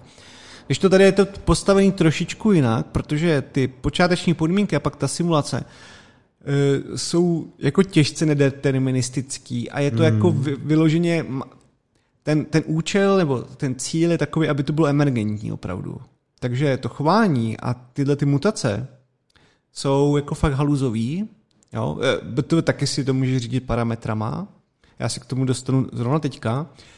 Na, na čem on to třeba představoval, bylo vývoj nějakých civilizací. To, když, když budeš mít dva typy jako živočichů, jo. jeden bude takový, že jeho tělíčko se skládá uh, ze skenerů, ten skener umí skenovat sám sebe a, a to ti jako nakopíruje. Když sežereš do potravy, tak ti to jako udělá potomka a pak to má právě jako pro pohyb, pro nějaký uskladňování, pak to má nějaký obyčejný jako jointy pro, a pak to má ještě něco pro, pro útok a to bylo, myslím, víceméně všechno. Ale těch struktur měl víc, měl takový jednoduchý, pak jako složitější organismy, který mají i, i mnohem jako více těch částí.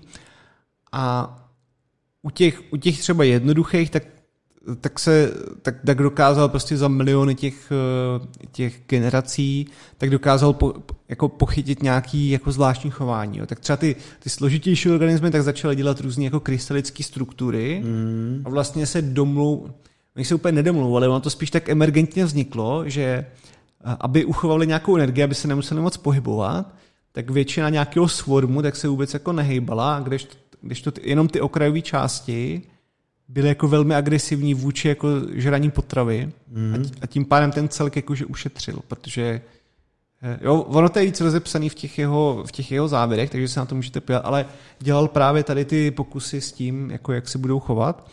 A uh, zkoušel tam i různě jako ve smyslu, že je, je, jeden organismus, právě jak jsem říkal, má skener, jako skenuje sám sebe a pak se replikuje, s tím, že tam je nějaká pravděpodobnost nějakých mutací, který jako různě vznikají. Samozřejmě ten důvod, proč on měl i potom hodně složitý organismy, bylo to, aby ty směl co nejvíc pak zmutu, nějaký mutageny, že jo, nechutný a ty vytvářely úplně jako divnosti občas, jo. Mm. Třeba nepřežili, protože je porazili v ostatním, protože je požrali dokonce, jo. Mm. Ale e, bylo, bylo to fakt pěkný pozoru a, t- a ten druhý typ třeba organismu byl takový, že oni tu DNA měli jako v sobě zakódovanou jako něco jako DNA, aby jsme řekli, tu, tu replikační a nepotřebovali ten skener.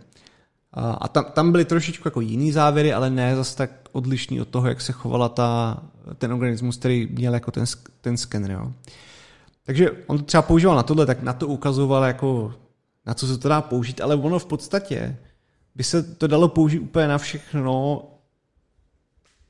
v rámci 2D, kde chceš používat nějaký síly, vys prostě nějaký fluid, fluida, řekněme, jo.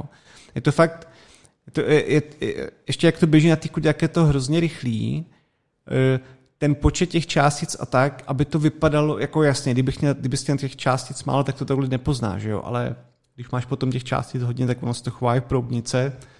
A jako docela dobře, jako neměl tam úplně vychytaný samozřejmě nějaký chování, jako jak se chovají tekutiny, když kolem něčeho obtýkají, jo, a, a tak, ale i tak to vypadá docela uvěřitelně, že člověk, co se kouká na řeku, tak by si řekl, že, že to je úplně to samé. Mm-hmm. Takže v tomhle tom jako opravdu moc pěkný. Eh, jak jsem zmiňoval, že, že ty, že ty samotní eh, živočichové mají teda eh, mají ten nějakou energii, tak mají i nějakou jako heat dissipation, takže opravdu se ztrácí teplo, jak se pohybují. Jo? Vlastně jsou tam takovéhle pičovinky různý, které tomu dodávají právě tu emergenci toho, jak, jak, jak, jako jestli nějaký jestli nějaký druh přežije nebo ne, je tam jako nějaký bonding mezi, jako dru, druhovej a, a tak no. Um, těch příkladů tam je zhruba 40, když se to stáhnete a nainstalujete. A můžete si nastavovat různý počty FPS. Já si potom ještě, já jsem vám tady chtěl prolout nějaký video, který bych natočil, ale úplně mi eh, s tím, s OBS to nešlo nějak nahrávat. A většinou OBS teda zvládne všechno, takže bohužel si to budete muset Ale my nejsme sami. zkušený streameři, my tyhle věci neumíme. No, jak tohle mohlo fungovat, no. Ale na, na, stran- na YouTube stránkách toho člověka tak je plno jako ukázek těch demíček. Co třeba nedávno udělal. A ještě, ještě, ještě, jak je to s tou, jelikož to je na kudě, to je jasný, s hardwareovou náročností je to něco, co, kde využiješ výkonnější kartu, nebo je to jedno, že máš... Ale on tam žádný moc jako benchmarky neměl. Jo, takže mm. nevím. Má tam jako nějakou limitaci, jaký potřebuješ drivery a jakou kartu bys měl mít? Mm-hmm. Nebo kolik bys měl mít těch kudajader víceméně, jo, tam jo, jako jo. zmiňuje, ale, ale to, že by tam měl nějaký úplně propočty, to ne, no. Takže jasný, jasný. To jako moc neřešil. Ono totiž se tam dá i plno věcí jako trošičku tam je totiž rozdíl dvou věcí. Jedna věc je, co vidíš jako výsledky, to, to je ten rendering, že jo? A pak to, ta simulace samotná, co běží pod tím. A ta bude, eh, a, a ty to můžeš jako parametrizovat, takže můžeš si určit jak počet FPS, tak rychlost té simulace. Takže ono, jako bylo by to trošku složitější benchmarkovat asi, ale jako nemá to tam, jo, prostě. Mm. Takže to je to. Eh, ale přidával teďka třeba nové věci toho typu, že eh, třeba naskenoval z Lemmingu, měl jsem level 22 eh, a přidal tam to, že tam jsou třeba nějaký stromy. A on vlastně naskenoval ten obrázek a z toho stromu se automaticky vytvořil jako rigidní nebo prostě jako je to objekt, který drží, který je vlastně jeden organismus, který má nějaký bonding jako vnitřní a teď kolem toho lítají jako nějaký jako ty organismy, což jsou jakoby mouchy, vole, mm. voždibujou to, jo. A, a, a on tam, a, e, ale pohybuje se to ve větru, ten strom, jo. Je to takový, to takový vo, není to jako voxel-like, ale je, je to mhm. fakt jako takový, takový strašně zajímavý jako e, moc hezký způsob jako vizualizace dat.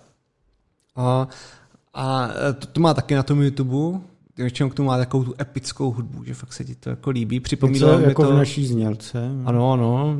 Připomínalo mi to, když se koukneš nějaký videa s ohledně nějakých jako zajímavých věcí, taky random dělaných jako eh, ve smyslu OpenGL nebo, nebo nějaký hrátky s Perlin Noisem, vlastně když mm-hmm. člověk, sto, nebo když ty lidi s tou udělají něco hezkého, tak opravdu taky k tomu můžou pustit nějakou deep hudbu, jo. Mm-hmm. No.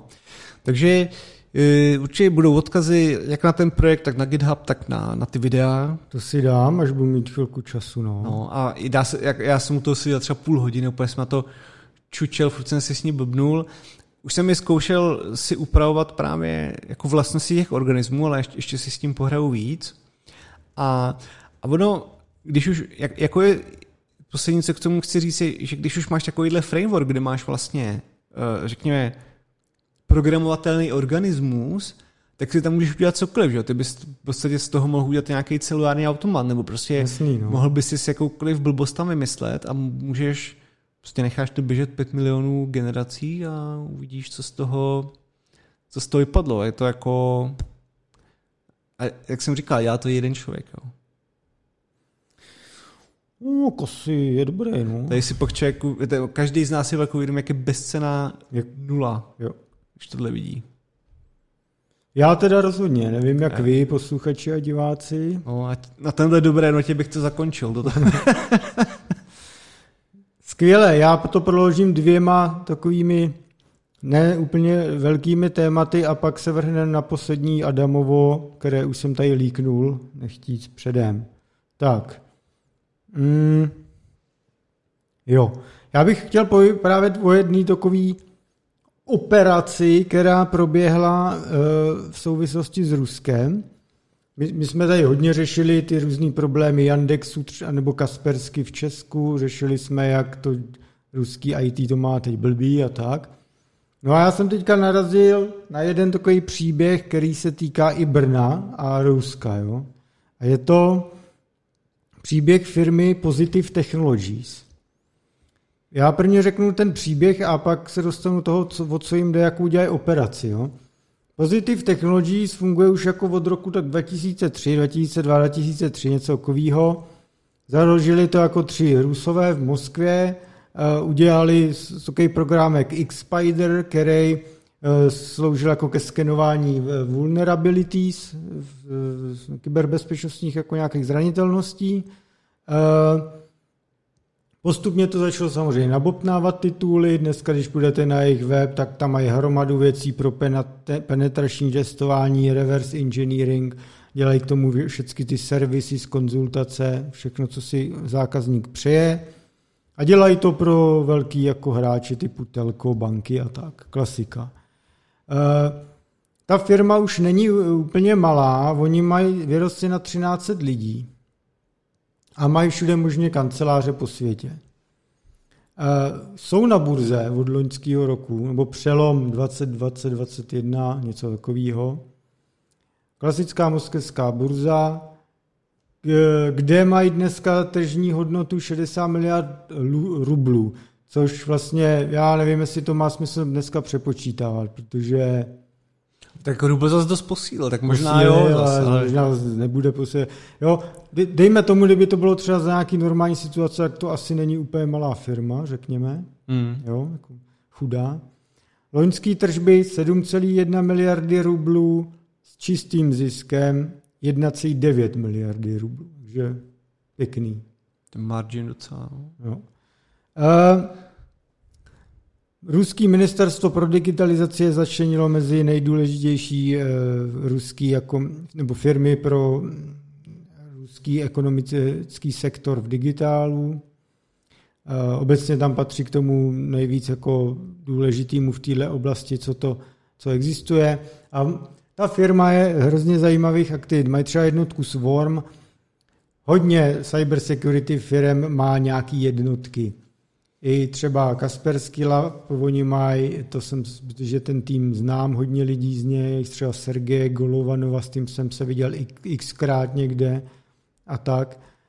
Ten má zase ten tým Great, ale tak tyhle ty mají eh, tým PT Swarm, jsou výzkumníci, taková řekněme elitní skupina těch chytrých lidí, který prostě hledají zero day zranitelnosti ve všem. Intel, Cisco, Siemens PLC, SCADA systémy, VMware, Citrixy, všechno. To jsou ty guys, co jsou chytrý a objevují zero day.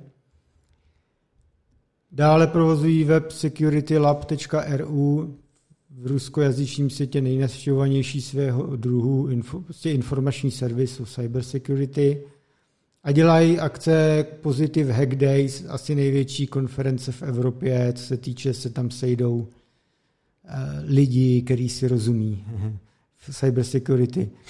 Uh, no a samozřejmě tím, že jako je takováhle firma, která je úspěšná a dělá citlivé věci. Když umíš nacházet zero day, děláš pentesting, reverzní inženýrství a, a, a, tadle, a najednou jsi z Ruska, tak to samozřejmě dlouhodobě dělalo alarm na západě. Jo? No a loni, loni americká vláda dala je na sankční listinu, stejně jako všechny ty Huawei a podobně. Američani dneska všichni dávají na sankční listinu, kdo se jim nelíbí. No a zase klasická argumentace. Spolupracují s ruským státem, konkrétně s FSB, což je nástupce KGB takový, jo. A s dalšími ruskými státními institucemi, že makají. Eh, měli pořádat údaj nějaký konference, kde rekrutují hackery pro služby Ruska, což nevím, jestli myslí, myslí ty positive hack days nebo co a podobný jako nařčení klasický, ale zase není, to, tohle konkrétně říká třeba FBI, ale zase jako nic nedávají, aby se jako, víš něco, jak v případě Huawei, jak nic nedali jako konkrétního, vždycky jen takový, to by mohlo být, mm. jo. Ale jak je vidět, dneska samozřejmě se ta kyberbezpečnost už posuzuje podle důvěryhodnosti těch eh, ty dodavatele se posuzují podle toho, z jak důvěryhodných zemí pochází, respektive z jakých právních systémů a podobně. Jim vlastně odstraníš ty argumenty na technické úrovni a důkazní úrovni a prostě řekneš, my téhle zemi nevěříme, není to náš spojenec, takže ta firma má nějaký útrum. Stalo se to Huawei třeba, teďka tady i třeba týdle firmě, jsou i další samozřejmě. Jo. No, No a samozřejmě Positive Technologies nějak jako to na ně určitě má dopady. Jo. No a oni rozdělili operaci, kdy něco z toho chtějí co nejvíc jako e, brzdit nějaký dopady těch sankcí a toho, že teď nikdo moc ruskému softwaru a technologiím nedůvěřuje, nechce to moc kupovat, že jo. Ostatně NUKIP vydal varování, proti ruským technologiím, primárně software, že hardware žádný rusové neumí, aby si na to všichni dali bacha, že tím, jak jsou pod sankcemi, tak nemusí zaručit aktualizace a veškeré ty věci, jako, takže že to nemají radši moc kupovat ty firmy. Jo. No a Positive Technologies měli od roku 2017 R&D centrum v Brně. To tam otevřeli. Začali se specializovat na vývoj e, systémů na ochranu 4G a 5G sítí. No, ale teď se stalo, že ta česká entita skončila, je v likvidaci, Positive Technologies, a objevila se entita Security Gen. A jak v Česku, tak jako mezinárodní jako značka. Takže ta, ta, ta česká spadá pod tu mateřskou mezinárodní. No a ta, ta, co jsem se dozvěděl, ta Security Gen, bývalý CEO, bývalý CTO toho Positive Technology založili Security Gen, vzali dva italský investory, vykoupili telco aktivity z Positive Technologies a založili ten Security Gen. A dneska si říkají, že jsou startup založený v roce 2022 teďka jako. Jo, jo. jo. A že vůbec, že nemají vazby na Rusko. Není jasný, jak tam figuruje to Positive Technologies dál. Každopádně mají jenom přes 50 zaměstnanců zatím, což je oproti těm 13 se, co pozitiv má málo. 12 jich je ještě v Rusku, ale oni je snaží stáhnout jinam. Čiže jsme se bavili, že už asi 100 tisíc lidí z Ruska zdrhlo jako ajťáku, tak tohle je jako další příspěvek. Další mají někde, myslím, v Gruzii a ještě asi někde v Moldavsku nebo kde. Eh, a právě Brno. Zbytek je v Brně. Bohužel vůbec se mnou nějak nechtěli moje prozby o tom pokecat si o tom, co se v Brně děje, nebyly, nebyly vyslyšeny. Každopádně, když jako pátráš, tak třeba byli tam lidi v pozitiv technologií s brněnským, který dřív pracovali pro americkou firmu Mavenir. Já, to, já nevím, jak, jak se Mavenir asi, mm-hmm. se píše Mavenir s měkkým i. Nepříliš známá jako firma takhle běžně, není to známý jak nějaký Microsoft, ale Mavenir je americká firma, která dělá věci kolem třeba 5G koru, dělá věci kolem mm, mobilních sítí a tedy, hodně software a tedy. Velký hráč v oblasti OpenRun. No a vlastně brněnský Security Gen a Positive Technologies podobnou oblast, akorát právě na cyber security. Takže evidentní tam byly možnost získat lidi z Maveniru Eh, do, do kýle ruské společnosti, takže ty tam třeba najdeš. No. A dneska ten security gen prostě má eh, softwary, eh, třeba jeden na simulaci kybernetických útoků, další a pak detekční ochranný nástroje a právě všechno pro tyhle 5G, telko. Takže jsem zvědavý, jak se k tomu budou stavět třeba právě dál třeba bezpečnostní složky, jestli řeknou, co, je to podezřelý, jako sice už je to teda snaží se osamostatnit, možná to jsou fajn typci, ale jak se budou k tomu stavět, víš, že si, mm, mm. A, a zase jde totiž o ty 5G sítě, které teď každý řeší, takže jinak by the way Mavenir má v Česku u nás 330 zaměstnanců jo, v tom R&D, což není jako málo. To ne, no. no. A Mavenir je jeden z těch hráčů, který strašně tlačí americká vláda, když lobuje za ten Open Run. Takže tak, no. No takže to, to, bych, to jsem chtěl takhle jako popís, popsat, jako jak těžký život dnes mají softwarové firmy z Ruska, no, je příklad. Není to teda med, no? Není to med. Eh, a podobných jako příkladů, kdy teď nikdo neví moc, co by, tak je víc. Já můžu zmínit firmu, eh, nebo software, nebo to software Netcracker, eh, který je jakoby asi, řekněme, americký, je to vlastně západní firma, ale třeba tak čtvrtina vývojářů vždycky byla v Rusku.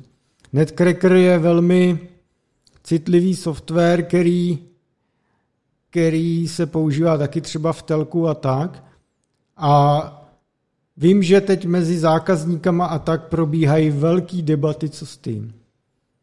Jestli to dál používat, jestli ty vývojáři dál budou v Rusku a tedy, takže se řeší takovýhle věcičky. No. Netcracker se doporučuji taky podívat. No a pak bych ještě v rychle doplnil jedno téma, update.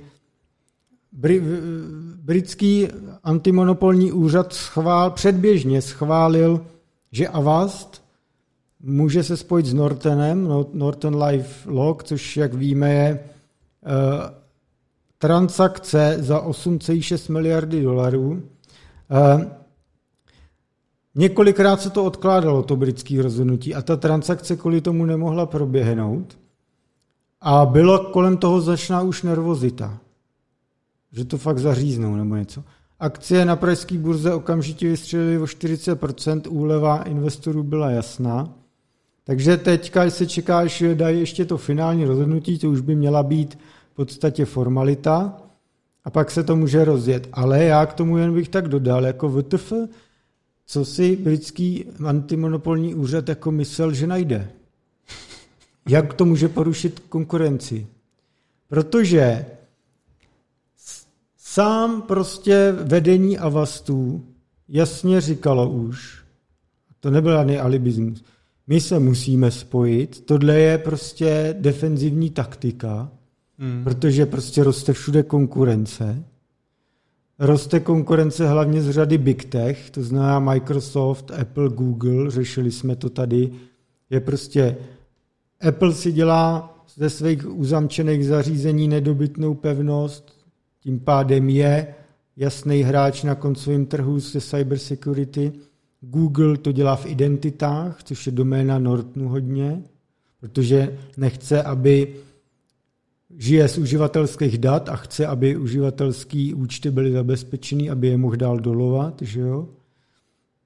A to do jedny z příkladů. A Microsoft má Windows Defender. Jako defaultní antivir ve Windows, nejrozšířenějším desktopovým operačním systému. A dál tady je hromada dalších firm, které konkurují Nortonu a Avastu. A nový startupy, které se furt objevují, protože v tom cybersecurity jsou prase, prachy jako prase. No, nevím, co tam chtěli najít. Naznali v tom zprávě, když si přečteš, že nabídka softwaru pro kyberbezpečnost spotřebitelům se rychle vyvíjí, jo, jo, bla, bla, bla. Prostě, že to funguje, jak má. že to tady celou dobu zkoumali. A dál tam přímo zmínili ten Microsoft Defender, že to je čím dál silnější hráč, že má čím dál silnější postavení a že kvalitativně v mnohým už dohnal tu běžnou konkurenci typu Asset a Vast a tak. Byť samozřejmě Robert by nám třeba řekl něco jiného, jo? Zdravíme Roberta. Ano. Ale jasně tam argumentovali tím Microsoftem AI, tak já nevím, jestli si teď vzali teda argumenty od Avastu a použili tam, nebo na to přišli teda konečně sami, nevím. Jo. Je, je, to, je to zvláštní. Uh, víme i to, že konkrétně třeba Asset, když jsem se několikrát, no minimálně teda dvakrát, možná třikrát, nevím, to je jedno, zbavil ze CEO Assetu, což je slovenský Avast, Richard Marko, když si dávno, když jsme se bavili, tak byli ve fázi, kdy zvažovali, co s tím Microsoftem dělat. Vadilo jim, že Microsoft má dominantní postavení na trhu s operačními systémy a že tam všem defaultně zapíná Defender a když se nechováš jak prase, tak vlastně nic jiného nepotřebuješ. A teď oni, hm, co s tím, to je fakt blbý.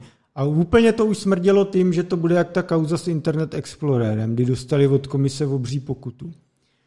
A teď jsem se bavil nedávno s Richardem, jak, teda, jak to vidí dneska ten Microsoft. Říkal, ano, Microsoft je čím dál brutálnější v tom jako konkurent, obrovsky do toho investujou, ale my jsme jako naznali, že to by bylo mrhání energie se s nima soudit nebo něco to, a že radši ty peníze a energii napnou jinými směry. Mm. Takže vidíš třeba teď konkrétně třeba Asset, že spustil nabídku pro telko operátory a podobně, takže Microsoft skutečně jako významný hráč, no, takže eh, zdravíme britského regulátora, nechápeme a děkujeme, no. No, tam ještě bylo jako Děkujeme, na, že nám řekl to, co všichni dávno vědí. Ano. No, jsem si všiml právě, uh, se vydojila, vydojilo se plno memeček, protože samozřejmě uh, akciový trh reagoval dost jako erekčně, bych řekl, no, ano. na, na tuhle zprávu. A držitele těch akcí tak docela si můžou tohle výskat teďka.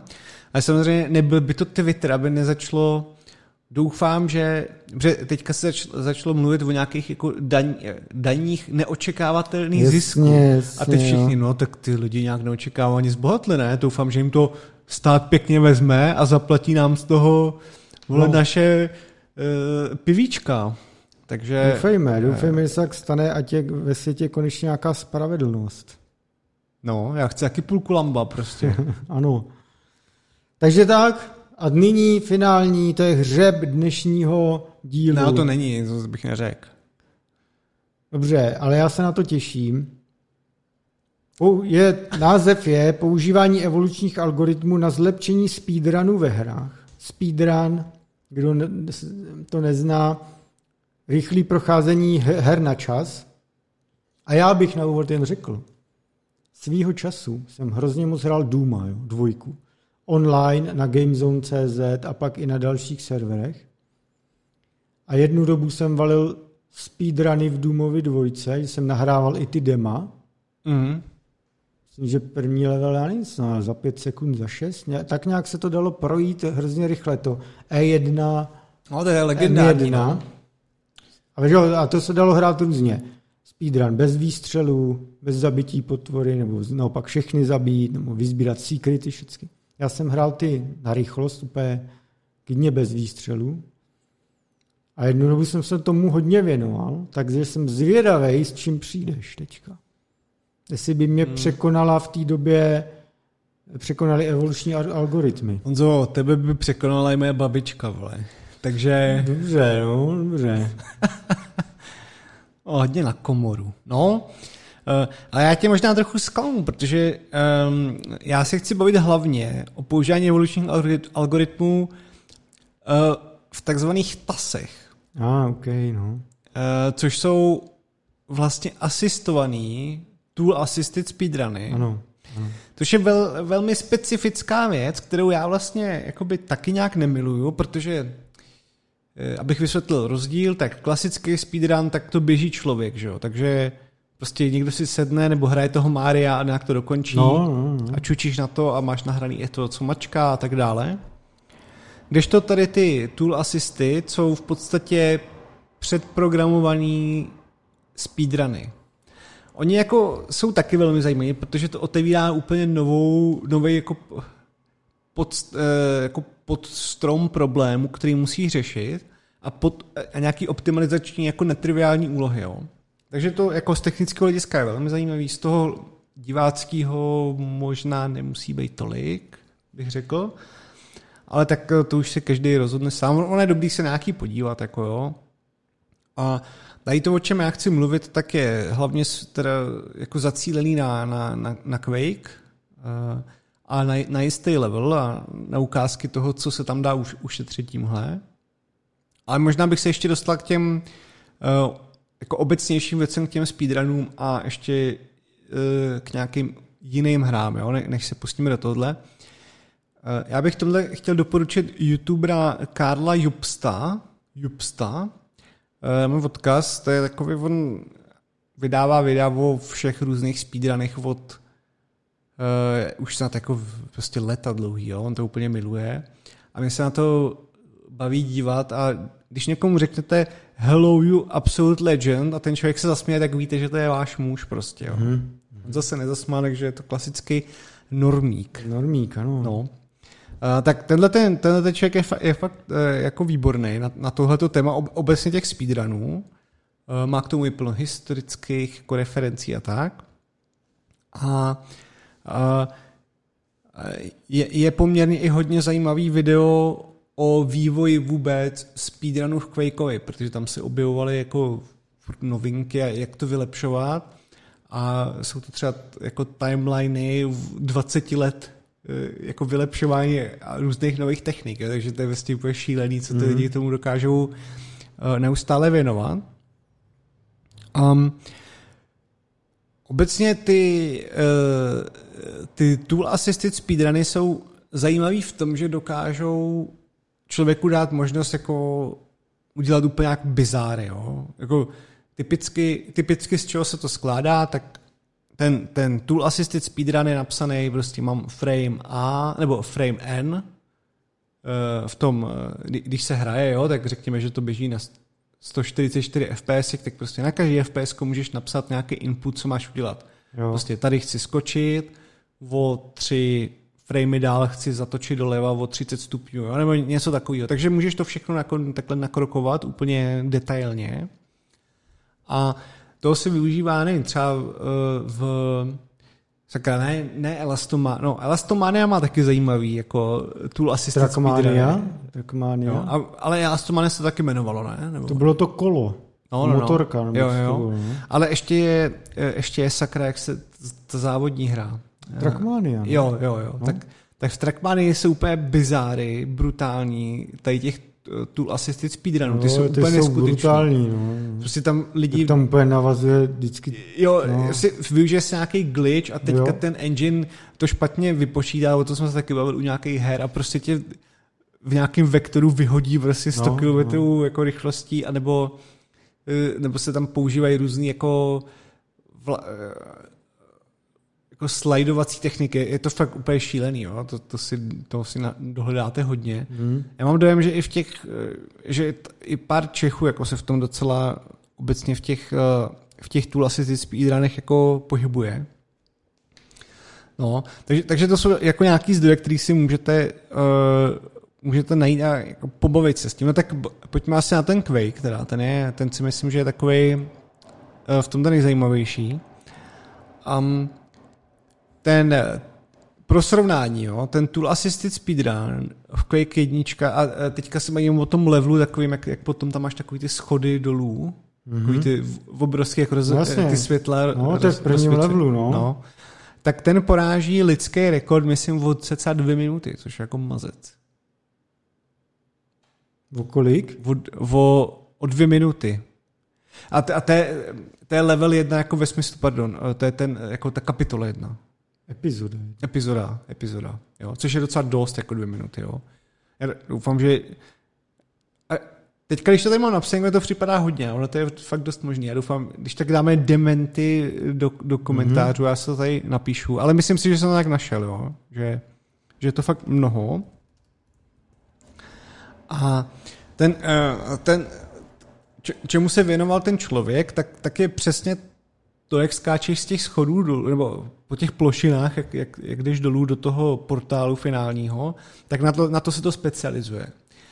A teďka teda, jak jsem mluvil o tom, tak uh, tu asistit teda v každém frameu můžeme dát jakýkoliv inputy chceme. Tak. A teďka, proč jako bychom do toho spali, že jo, nějaký evoluční algoritmy, nebo jako vůbec něco takového. No. A ono je to docela jako vlastně jednoduchý, tak když si představím, že v každém frameu budu moct udělat, že zahnu doleva, doprava, nebo dám šipku dopředu nebo dozadu, nebo případně ji nezmášnu, co se zastavím, ale řekněme, že ji zmášnu, tak to jsou čtyři možnosti. Jo? No. Pak vyskočíš, to je pátá možnost, pak udělám nějaký pohyb myší, tak řekněme, že to rozkousku na, já nevím, 360 stupňů, tak na 20 segmentů, to jsou takový, to člověk pozná, nebo on pozná i víc, ale tak to máš 20 plus těch 6 nebo kolik, tak to máš 26, je tam ještě něco, a potom ještě třeba řekněme úhel, teda, oj, oj, máš teda, musíš mít prostorový úhel, jako No. eh, že doleva doprava nahoru, takže takže řekněme, že budeš mít nějakých 50 proměných, jo? Teďka to vy- vypaluju hodně jako divně, ale a, je, a nějaký nastavíš v každém frameu těch 50 proměných. A těch frameů tím řekneš si, řek, jako, tak těch frameů já chci, aby uběhlo třeba 100 milionů, jo, to při nějakým fps teda bude prostě nějaký počet sekund, teďka to je celkem jedno, ale prostě nějakou hodně dlouhou dobu, že jo. A když já proskoumám celý tady ten stavový prostor, tak jedna z těch možností musí dát nejrychlejší speedrun. Jasný. Jo? Těch možností je teda samozřejmě strašně moc, jako to se nedá úplně upočítat. Ale dají se na tom dělat nějaký e, jako vychytávečky. Jo? A typicky se to převádí na jednodušší úlohy toho typu, že ty vlastně máš nějakou jako multidimenzionální funkci, řekněme, schrábneš to třeba na pět, jenom proměných, jo, jenom zatáčení a skoky. A ta ti tvoří jako v prostoru prostě nějakou funkci, jo, ně- nějak vypadá, že jo, v 3D, tak to je klasický kopec prostě, ale tady to je třeba deseti nebo pětidimenzionální, protože máš víc těch inputů. A jediný, co ty hledáš, je nějaká minimalizace, a kde minimalizace znamená výsledný čas, kdy doběhneš do toho cíle. Je to velmi podobný toho, když se dělají takové ty optimalizace neuronek, nebo jo, o tom se ještě popovídáme potom, o těch, těch různých možnostech. A tohle to je na dost jako podobný brdo, takže ti jde vlastně jenom o to, abys jako našel nějaký, nebo našel dostatečný počet lokálních minim, všechny je oskoušel a jedno z nich ti dá ten nejlepší čas, jo. To je celý vlastně. Prostě velmi eh, jednoduchý, no. A otázka teda, jak je to upočítatelný a jestli to dokážeš naprogramovat. To je, to je prostě ještě něco jiného. No. Uh, já tady mám k tomu samozřejmě ještě více poznámek, jenom se tady zorientuju v tom vlastně, uh, co už jsem všechno k tomu řekl a co ještě, uh, co ještě chci, jo, to, to, co oni používají, tak je Jade, což je Adaptive Differential Evolution, to je mm-hmm. jako ten, řekněme, framework nebo přístup, který se k tomu používá. Myslím, že oni tam dokonce říkali, že ten inputem pro tu minimalizaci u nich je čistě frame time a úhel skoku, takže oni to mají hodně jako zjednodušený, ten stavový prostor. Mm-hmm. Uh, těch simulací proběhlo cca 50 mm. Uh, 50, 50 milimetrů, jo, to, to je zajímavý. To tady mám blbě napsané, já nevím proč. Pardon. Uh, nanometrů. Uh, tam prostě 50 milionů simulací. Tak. Uh, a celkově se to dělalo 70 hodin, hmm. ty počty, jo. takže něco jak když stahuješ z DC prostě. Jo, tady přesně to, je, to odpovídá tomu potom, eh, když se tomu mrzení, když se to nepovede. Jo. Hmm. Tak, jo a čistě na tom úseku, jak, jak se jde po těch rampách, tak se podařilo ušetřit 0,25 sekundy. A jak jsem mluvil, teoreticky by tady ten postup šel rozšířit i na celý jako Quake Record, jo, ale je to prostě, ideálně bys to asi rozdělal někde v nějakém cloudu, nebo by se pomalu domluvil že s NVIDIA, aby ukázala nějaký promo možná udělat, to by taky bylo zajímavý, že jo. Prostě, že když nevím, jestli NVIDIA potřebuje jako promovat, a tak zase u hráčů, proč by ne, že mohli by na to pustit pár grafik v jejich cloudu. No. To by mohli, ale NVIDIA zrůdná kapitalistická korporace, která takové věci nedělá. No, o tak nevadíme. Nevadíme, vůbec mi nevadí. No. Eh, k tomu, eh, k tomu Jadu, ten je takový, to je taky poměrně zajímavý. Já, já tady dám ještě potom odkaz k tomu na nějaký papery. Mm. Uh, on jako co je na tom nejvíc zajímavé, jak jsem říkal, že to je podobný s těma neuronkama, jo? tak Jade obecně nepoužívá vůbec gradient. Uh, co znamená, že ta, že, že ta samotná funkce, kterou ty minimalizuješ, tak, nebo maximalizuješ, to už je celkem asi jedno, tak prostě nemusí být hladká a nemusí mít jako teda všude derivaci, jo? což pro, pro plno problémů je jako velmi zajímavý. Uh, normální takový ten optimalizační problém, který se řeší v těch neuronkách, tak dost často jako je řešený gradientem, což, což tady nemusíš mít. A tím pádem jako ti to dává možnosti jako řešit problémy, které nemají tak hezký, hezký průběhy. Jo. Mm-hmm. Byť ono se to dá různě napojit, třeba jak jsme se bavili o těch B-splines, eh, jak jsme se bavili o těch lidárech a vlastně spojení těch různých nespojitých bodů, aby to udělalo hladkou funkci, tak ano, kdyby použil B-splines na tohle a pak použil gradientní metody, tak to bude fungovat, ale jde o to, že ten Jade je jako i docela hodně rychlej, takže jo. Ale není tam teda samozřejmě zaručeno prostě jako hledání globálních minima maxim. Um, a te, to hledání je v podstatě taková, řekněme, teda randomizace, vybrání nějakých bodů, uh, pak, a pak se, pak se z toho dělá nějaký klasický kombinace, nějaký crossover mm, a mhm, prostě ty mhm. nejlepší, tak v tom směru se jde, takže proto tam není potřeba ten gradient. Prostě se to vyhodnocuje tímto, tímto smyslem, ale, ale jako není tam zaručeno, že to prostě skončí jako v, v nějakém dobrým výsledku. No a prostě přežívají vždycky ty lepší s tím lepším fitnessem, který může být navržený různě. Tady myslím si, že oni tam navrhovali čistě jenom uh, ten čas. Mm-hmm. No. Mm-hmm. A, a obecně, obecně bych řekl, že to že, že bychom si pak mohli dát ještě díl na to na e, někdy na e, na právě optimalizaci a hledání tady těch minim, tady těch ztrátových funkcí, Eh, který jsou teda navázané na ty neuronky, protože ono on tam fakt občas si najdou uh, zajímavé metody a uh, funguje tam i trochu jako fyzikální takový přístupy, počítat tam s nějakým momentem a tak, jako to, to, to už je tak, to je taková asi klasika. ale proč bych to chtěl někdy dát, protože nějaký ty metody, které jsou jako nejrychlejší, tak, nebo jejich části jsou nejrychlejší, tak se jmenují třeba Adam, že jo. Takže to bych byl blbej. No to je pochopitelný, no. To bych byl blbej, aby jsme tohle někdy ne, jako nedali, jo. Ale, ale většinou to jsou teda gradient based a uh, to a je to trošku jiný přístup, no. Ale to, to bychom mohli někdy probrat. Mohli, Jako v nějakým delším úseku. Takže to je tak v tomto smyslu ode mě všechno. Určitě mrkněte na ty videa, koukněte si klidně na ty papery. Eh, Jsem, jsem zvědav, kdy se někdy udělá tool assisted čistě v tom, že se fakt dokáže proskoumat celý ten stavový prostor. No to jo, Případně to se jo. ořezat ty větve, které jsou fakt nesmyslný, že jo.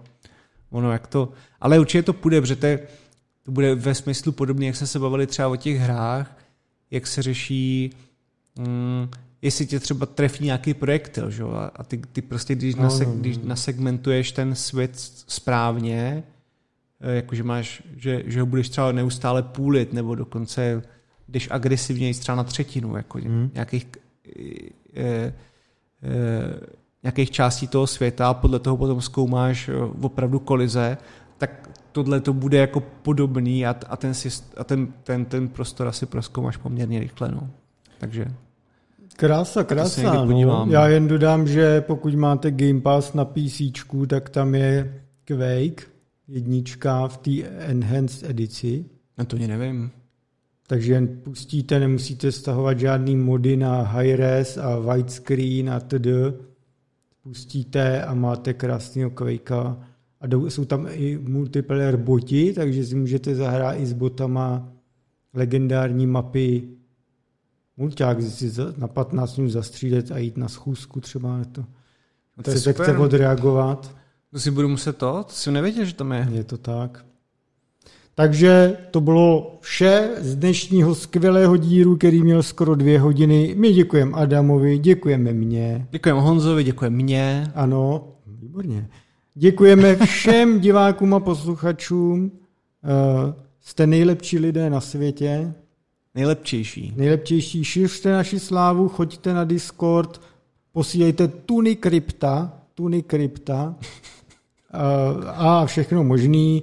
Eh, Uvidíme se zase příště, buď za týden nebo za dva, kdo ví, uvidíme. No, k tomuto bych rád řekl, že já myslím, že je potřeba si nali, nalé, nalít jaksi čisté vody. A říci si, tyto prázdniny prostě nebyly nejlepší v naší frekvenci. Nebyli, nebyli. A my se zavazujeme, ne asi hnedka od příštího dílu, ale od toho dalšího, se zavazujeme, že už to bude zase pravidelný. My se zavazujeme, že někdy v budoucnu to bude zase pravidelně. No a ne, my se samozřejmě vždycky je to, snažíme. Je to, je to jsme- trapný, ale Honzo, je to trapný.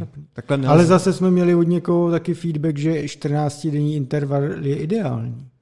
No, jenže to jsou pro nás taky ty výmluvy být pohodlnější, vole, více. Pravda. Jo, to prostě já tohle já neberu. Neberu. Dobře, takže se uvidíme brzy. Děkujeme za pozornost a na viděnou a naslyšenou. Čau, ahoj. Tak jo, mějte se. Čau, čau.